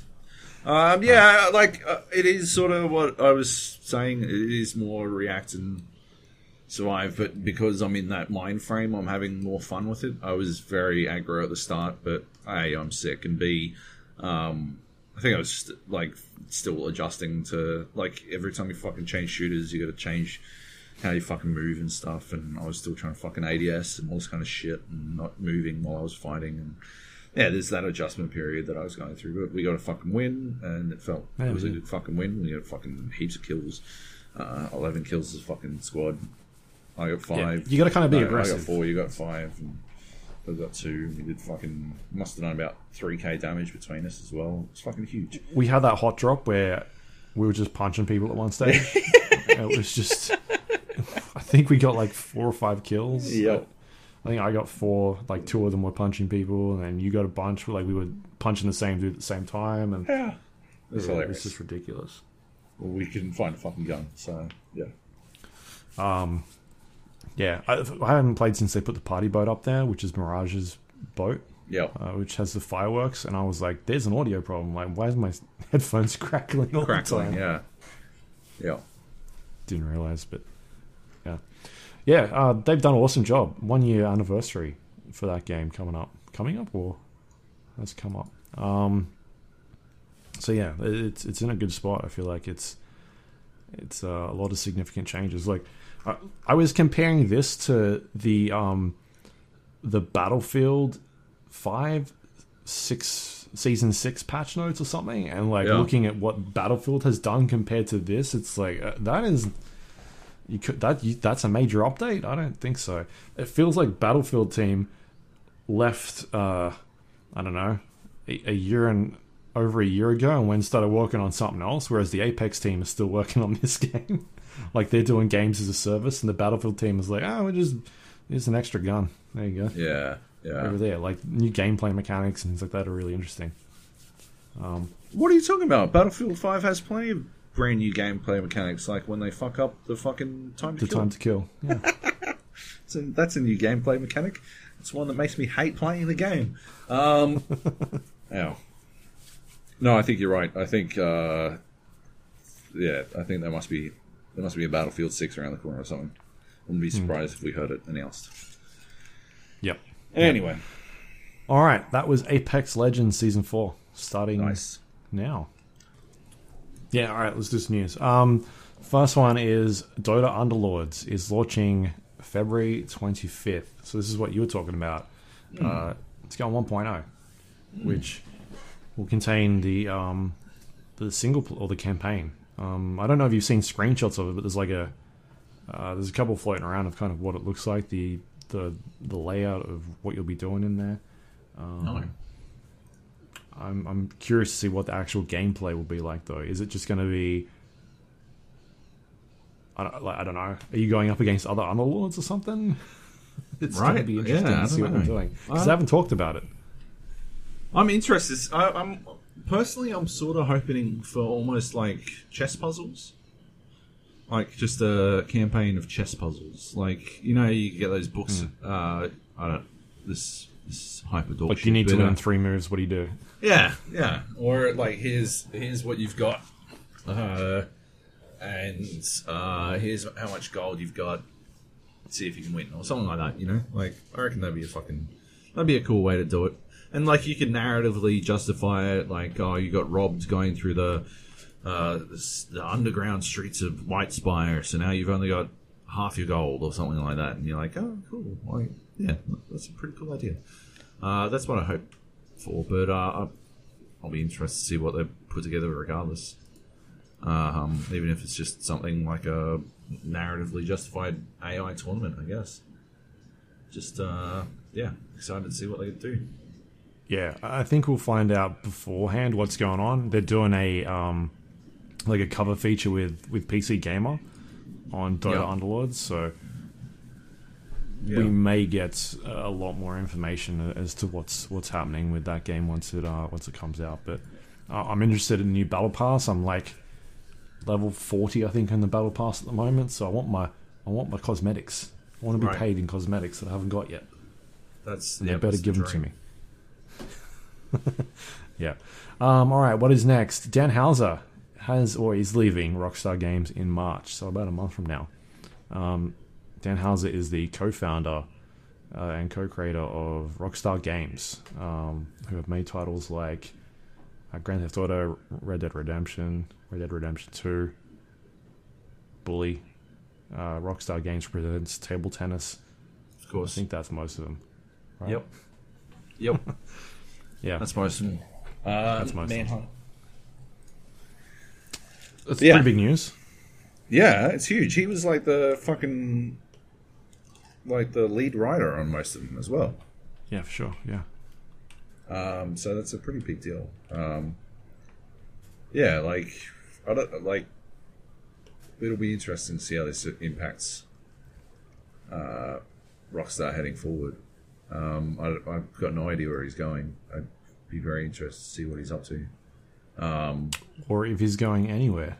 if he's going anywhere, yeah. Like I, I was saying this the other day, but um, maybe he's decided he just wants to sit back, relax, and do all of the cocaine in the world. Uh, It's uh, certainly a possibility, but uh, yeah, I think, I think maybe Cleb was saying there's a chance that he's one of those guys who has to be creating and stuff. But Yeah, I mean, there's a chance he goes into somewhere else, right? Like, uh, uh, we've seen how influential film has been in the games they put out. Maybe he goes into yeah, producing or somewhere like that on film. You- Like, yeah, you don't know. definitely. Um, Um, But yeah, like you said, he, he's a big part of that. His brother is staying on, as far as we know. yeah, as far as we can tell. Yeah. Hmm. Uh, all right. Next up, we've got uh, the last piece of news because we're scraping st- for stuff. I am. While we're talking about people moving places, I don't know if you saw this, but uh, Rod Fergusson Oh, yeah. I is leaving the now. coalition uh, and will be working on the Diablo franchise at Blizzard. Uh, he announced it on Twitter uh, Yeah. while, while we were doing this podcast, um, which is uh, it's pretty big. Uh, he has been on the Gears of War team since the fucking get go, and uh, yeah, that's uh, that's pretty pretty huge deal. I'm, I'm not sure what he uh, what he will be doing necessarily with Diablo. Uh, whether he's just coming in to help them shore things up for the launch of Diablo Four, or if they're making something else Diablo related. Uh, Yeah, and that's the thing, right? He's, they've said Diablo franchise and not not Diablo Four. exactly. Um, so we know they've they've got two games in development at the moment: Diablo Four and Diablo Immortal, which is the uh, the the mobile game.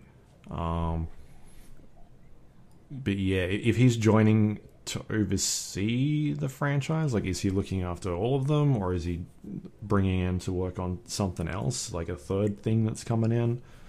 Yeah. Um, because like Immortal seems pretty close to being done. Um, Yeah. Whereas Diablo has been in development for a long, uh, for a while now, and has still got a wa- ways to go. It just seems strange to bring someone else in to oversee that, unless they're having issues with Diablo Four again. Yeah. Yeah, I don't know. Guess we'll find out. We'll find out. Um, all right, uh, and yeah, the last one I've got here is EA's CFO's Blake Jorgensen, who uh, is a familiar name to us all, has um, said that Star Wars Jedi Fallen Order has exceeded expectations, and at the start it was supposedly supposed to do about between six to eight million, uh, and it's currently on track for over ten million at this stage. Uh, this is the guy that um, said that people don't want single player games anymore Ha! or, or linear sitting single player games. Well, And their uh, Star Wars single player game is doing better than Battlefield at this point. So there you go. that's pretty gold. Uh, but it is a Star Wars game, so Yeah, yeah. you know. Uh, I mean, it's pretty probably safe to say that Respawn now has um, free reign to do whatever the fuck they want going into this their next couple of games. Considering they've had huge success with uh, with with Apex Legends being one of EA's biggest games of last year, and then uh, you know back to back with with Jedi Fallen Order being the second one. Um, yeah, I feel like I'm I'm looking for. Obviously, there's going to be a sequel to Jedi Fallen Order, um, so I'm really looking forward to whatever they do with that next because um, you know they'll probably get more budget and more time to do to do that sequel, and um, yeah, and, and then probably whatever the second team wants to work on, or the third team, because you know they, we've got that Medal of Honor game Yep. somewhere as well coming out. Yeah. Um, so yeah, respawn's killing at the moment. yeah, they're fucking slamming. Yeah. yep. And that's the news of the week. That's what we got.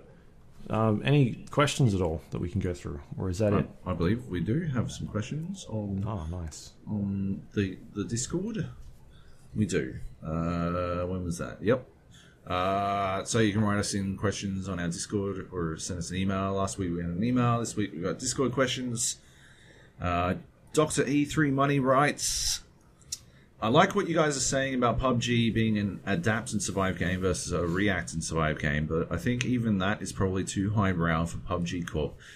I think they prob probably just look at it like the people say they like the action of PUBG. We should give them more of that, but the people are wrong. The action in the action in PUBG is only good because of the action of the build up up to it and the stakes involved. PUBG is a game of tension, not action. It's the threat of one bullet being able to end your game. It's the build up of tension during the loot phase and repositioning phases. It's the unknowns of other lo- player locations. It's the randomness of the circle, your game literally turning on its head the moment the circle closes and the new one appears, either screwing you over or blessing you. The tension that all that builds is then released in moments of action, leading to tasty chicken or bitter defeat.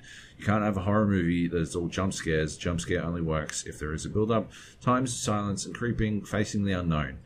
Five jump scares in three minutes has no effect. It's all just the same. The change of pace is what makes PUBG great, not the top speed it reaches. Thoughts? Thoughts, Luke? Yeah, I feel like we said this last week. I uh, 100% agree. I mean, like, uh, I think it makes like like it is a good point that like the tension is what actually Yeah. like yeah like it's it is about the tension like the the tension is everything and having no tension like uh leads leads to dull encounters like leads to just repeat Uh, like you can even see it on a much smaller scale where if you were to look at objective based game modes right there is uh when you're playing positional playing in an objective mode say you're playing call of duty domination uh, and you're holding C right on your own, right? The tension of waiting to see who's going to come around the corner next, whether it's going to be a teammate or an enemy, is far more like far greater uh, an experience than just like for me at least, and for I think a lot of people. Uh, is far greater than than any tension anything that happens in team deathmatch or free for all, right? Like Yeah. there is that fucking oh my god, what's going to happen next? Like I'm sitting here not engaged in the battle, but every moment that passes is potential, right? It's that potential energy that is building up as the rubber band fucking pulls back further and further and further. And you're waiting to find out whether or not, you know, the band's going to snap or if it's going to be let go and flung further or whatever. That all that potential energy is what makes it into such an exciting and interesting game. Uh, and yeah, Yeah. I think that's that's something that they've clearly failed to analyze.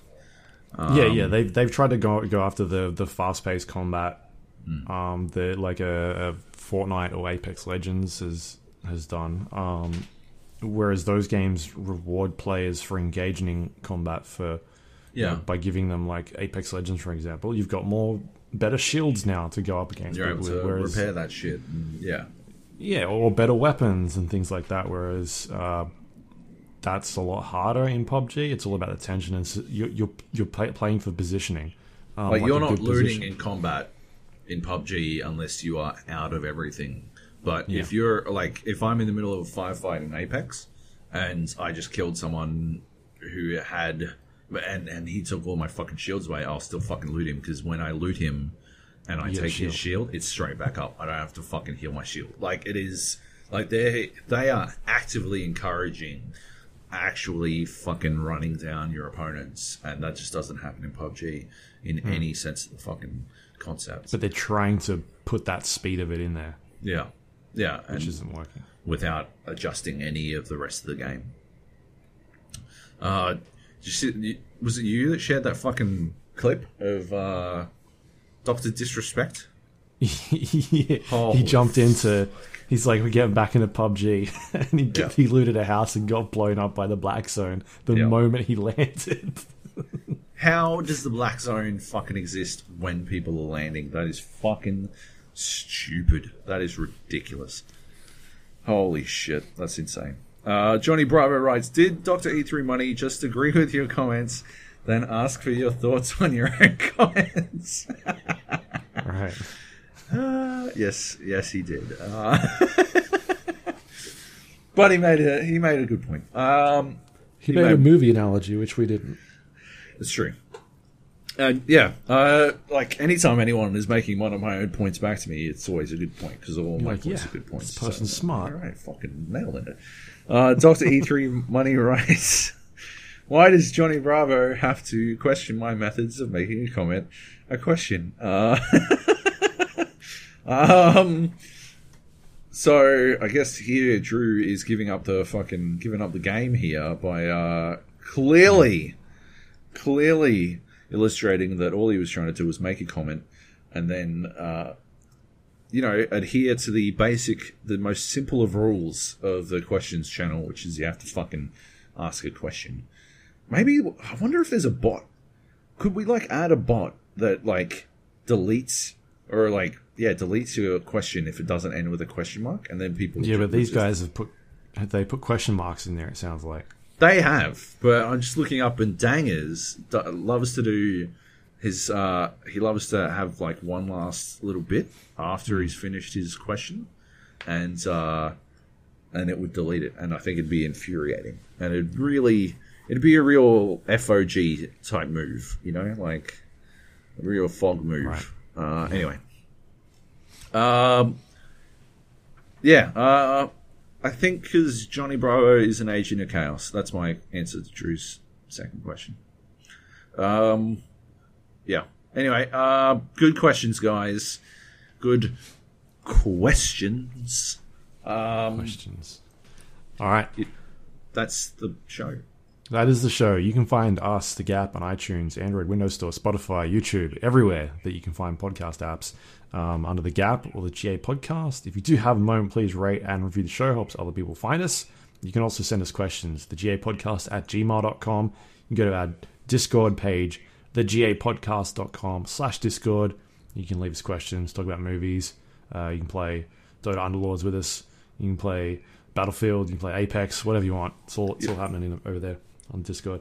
Uh, you can also find our social media, facebook.com slash GA podcast, twitter.com slash GA podcast. We have a YouTube channel as well, the gapodcast.com slash YouTube. If you want to go watch the videos or listen to podcasts there, you can do that as well. And our website, thegapodcast.com, has links to everything we talked about today, including past episodes of the show.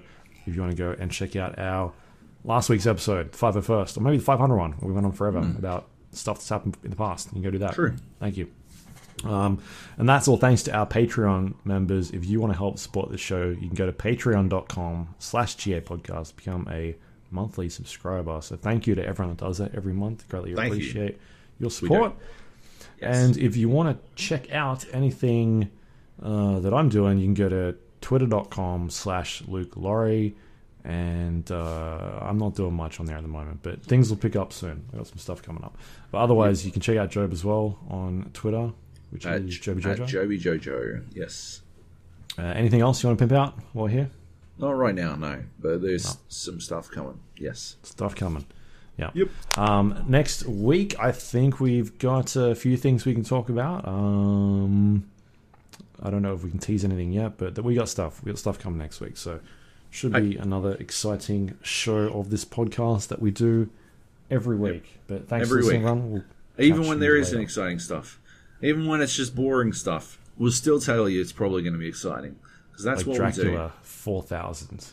Dracula. Oh my god, we should do it. We should make it. Who's the worst rapper you could get for Dracula Four Thousand? Uh, Machine Gun Kelly. Oh my god, that'd be awful. Well, no, who's that dude who went to jail and snitched on everyone? I don't know. Fucking Tekashi Six Nine or whatever the fuck his name is. Just Is that like, his IQ as well?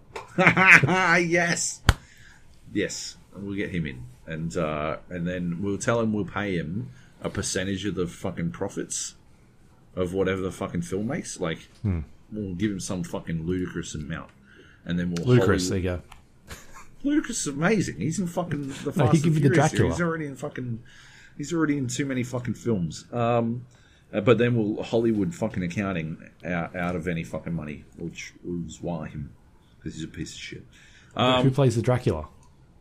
Uh, I don't know. Someone German, probably. It's always someone German. What about The Rock? The Rock is Dracula. That'd that'd be a fucking that'd be a twist. yeah. That'd be something. And it's else. called the Rock Like Four Thousand because he's he's four thousand kilos. I don't know. What? what? It can't be four thousand. Yeah, that would be huge. That's four tons. That's like an elephant. Yeah, It's too big. he's massive. All right, that's the show. All right. Bye.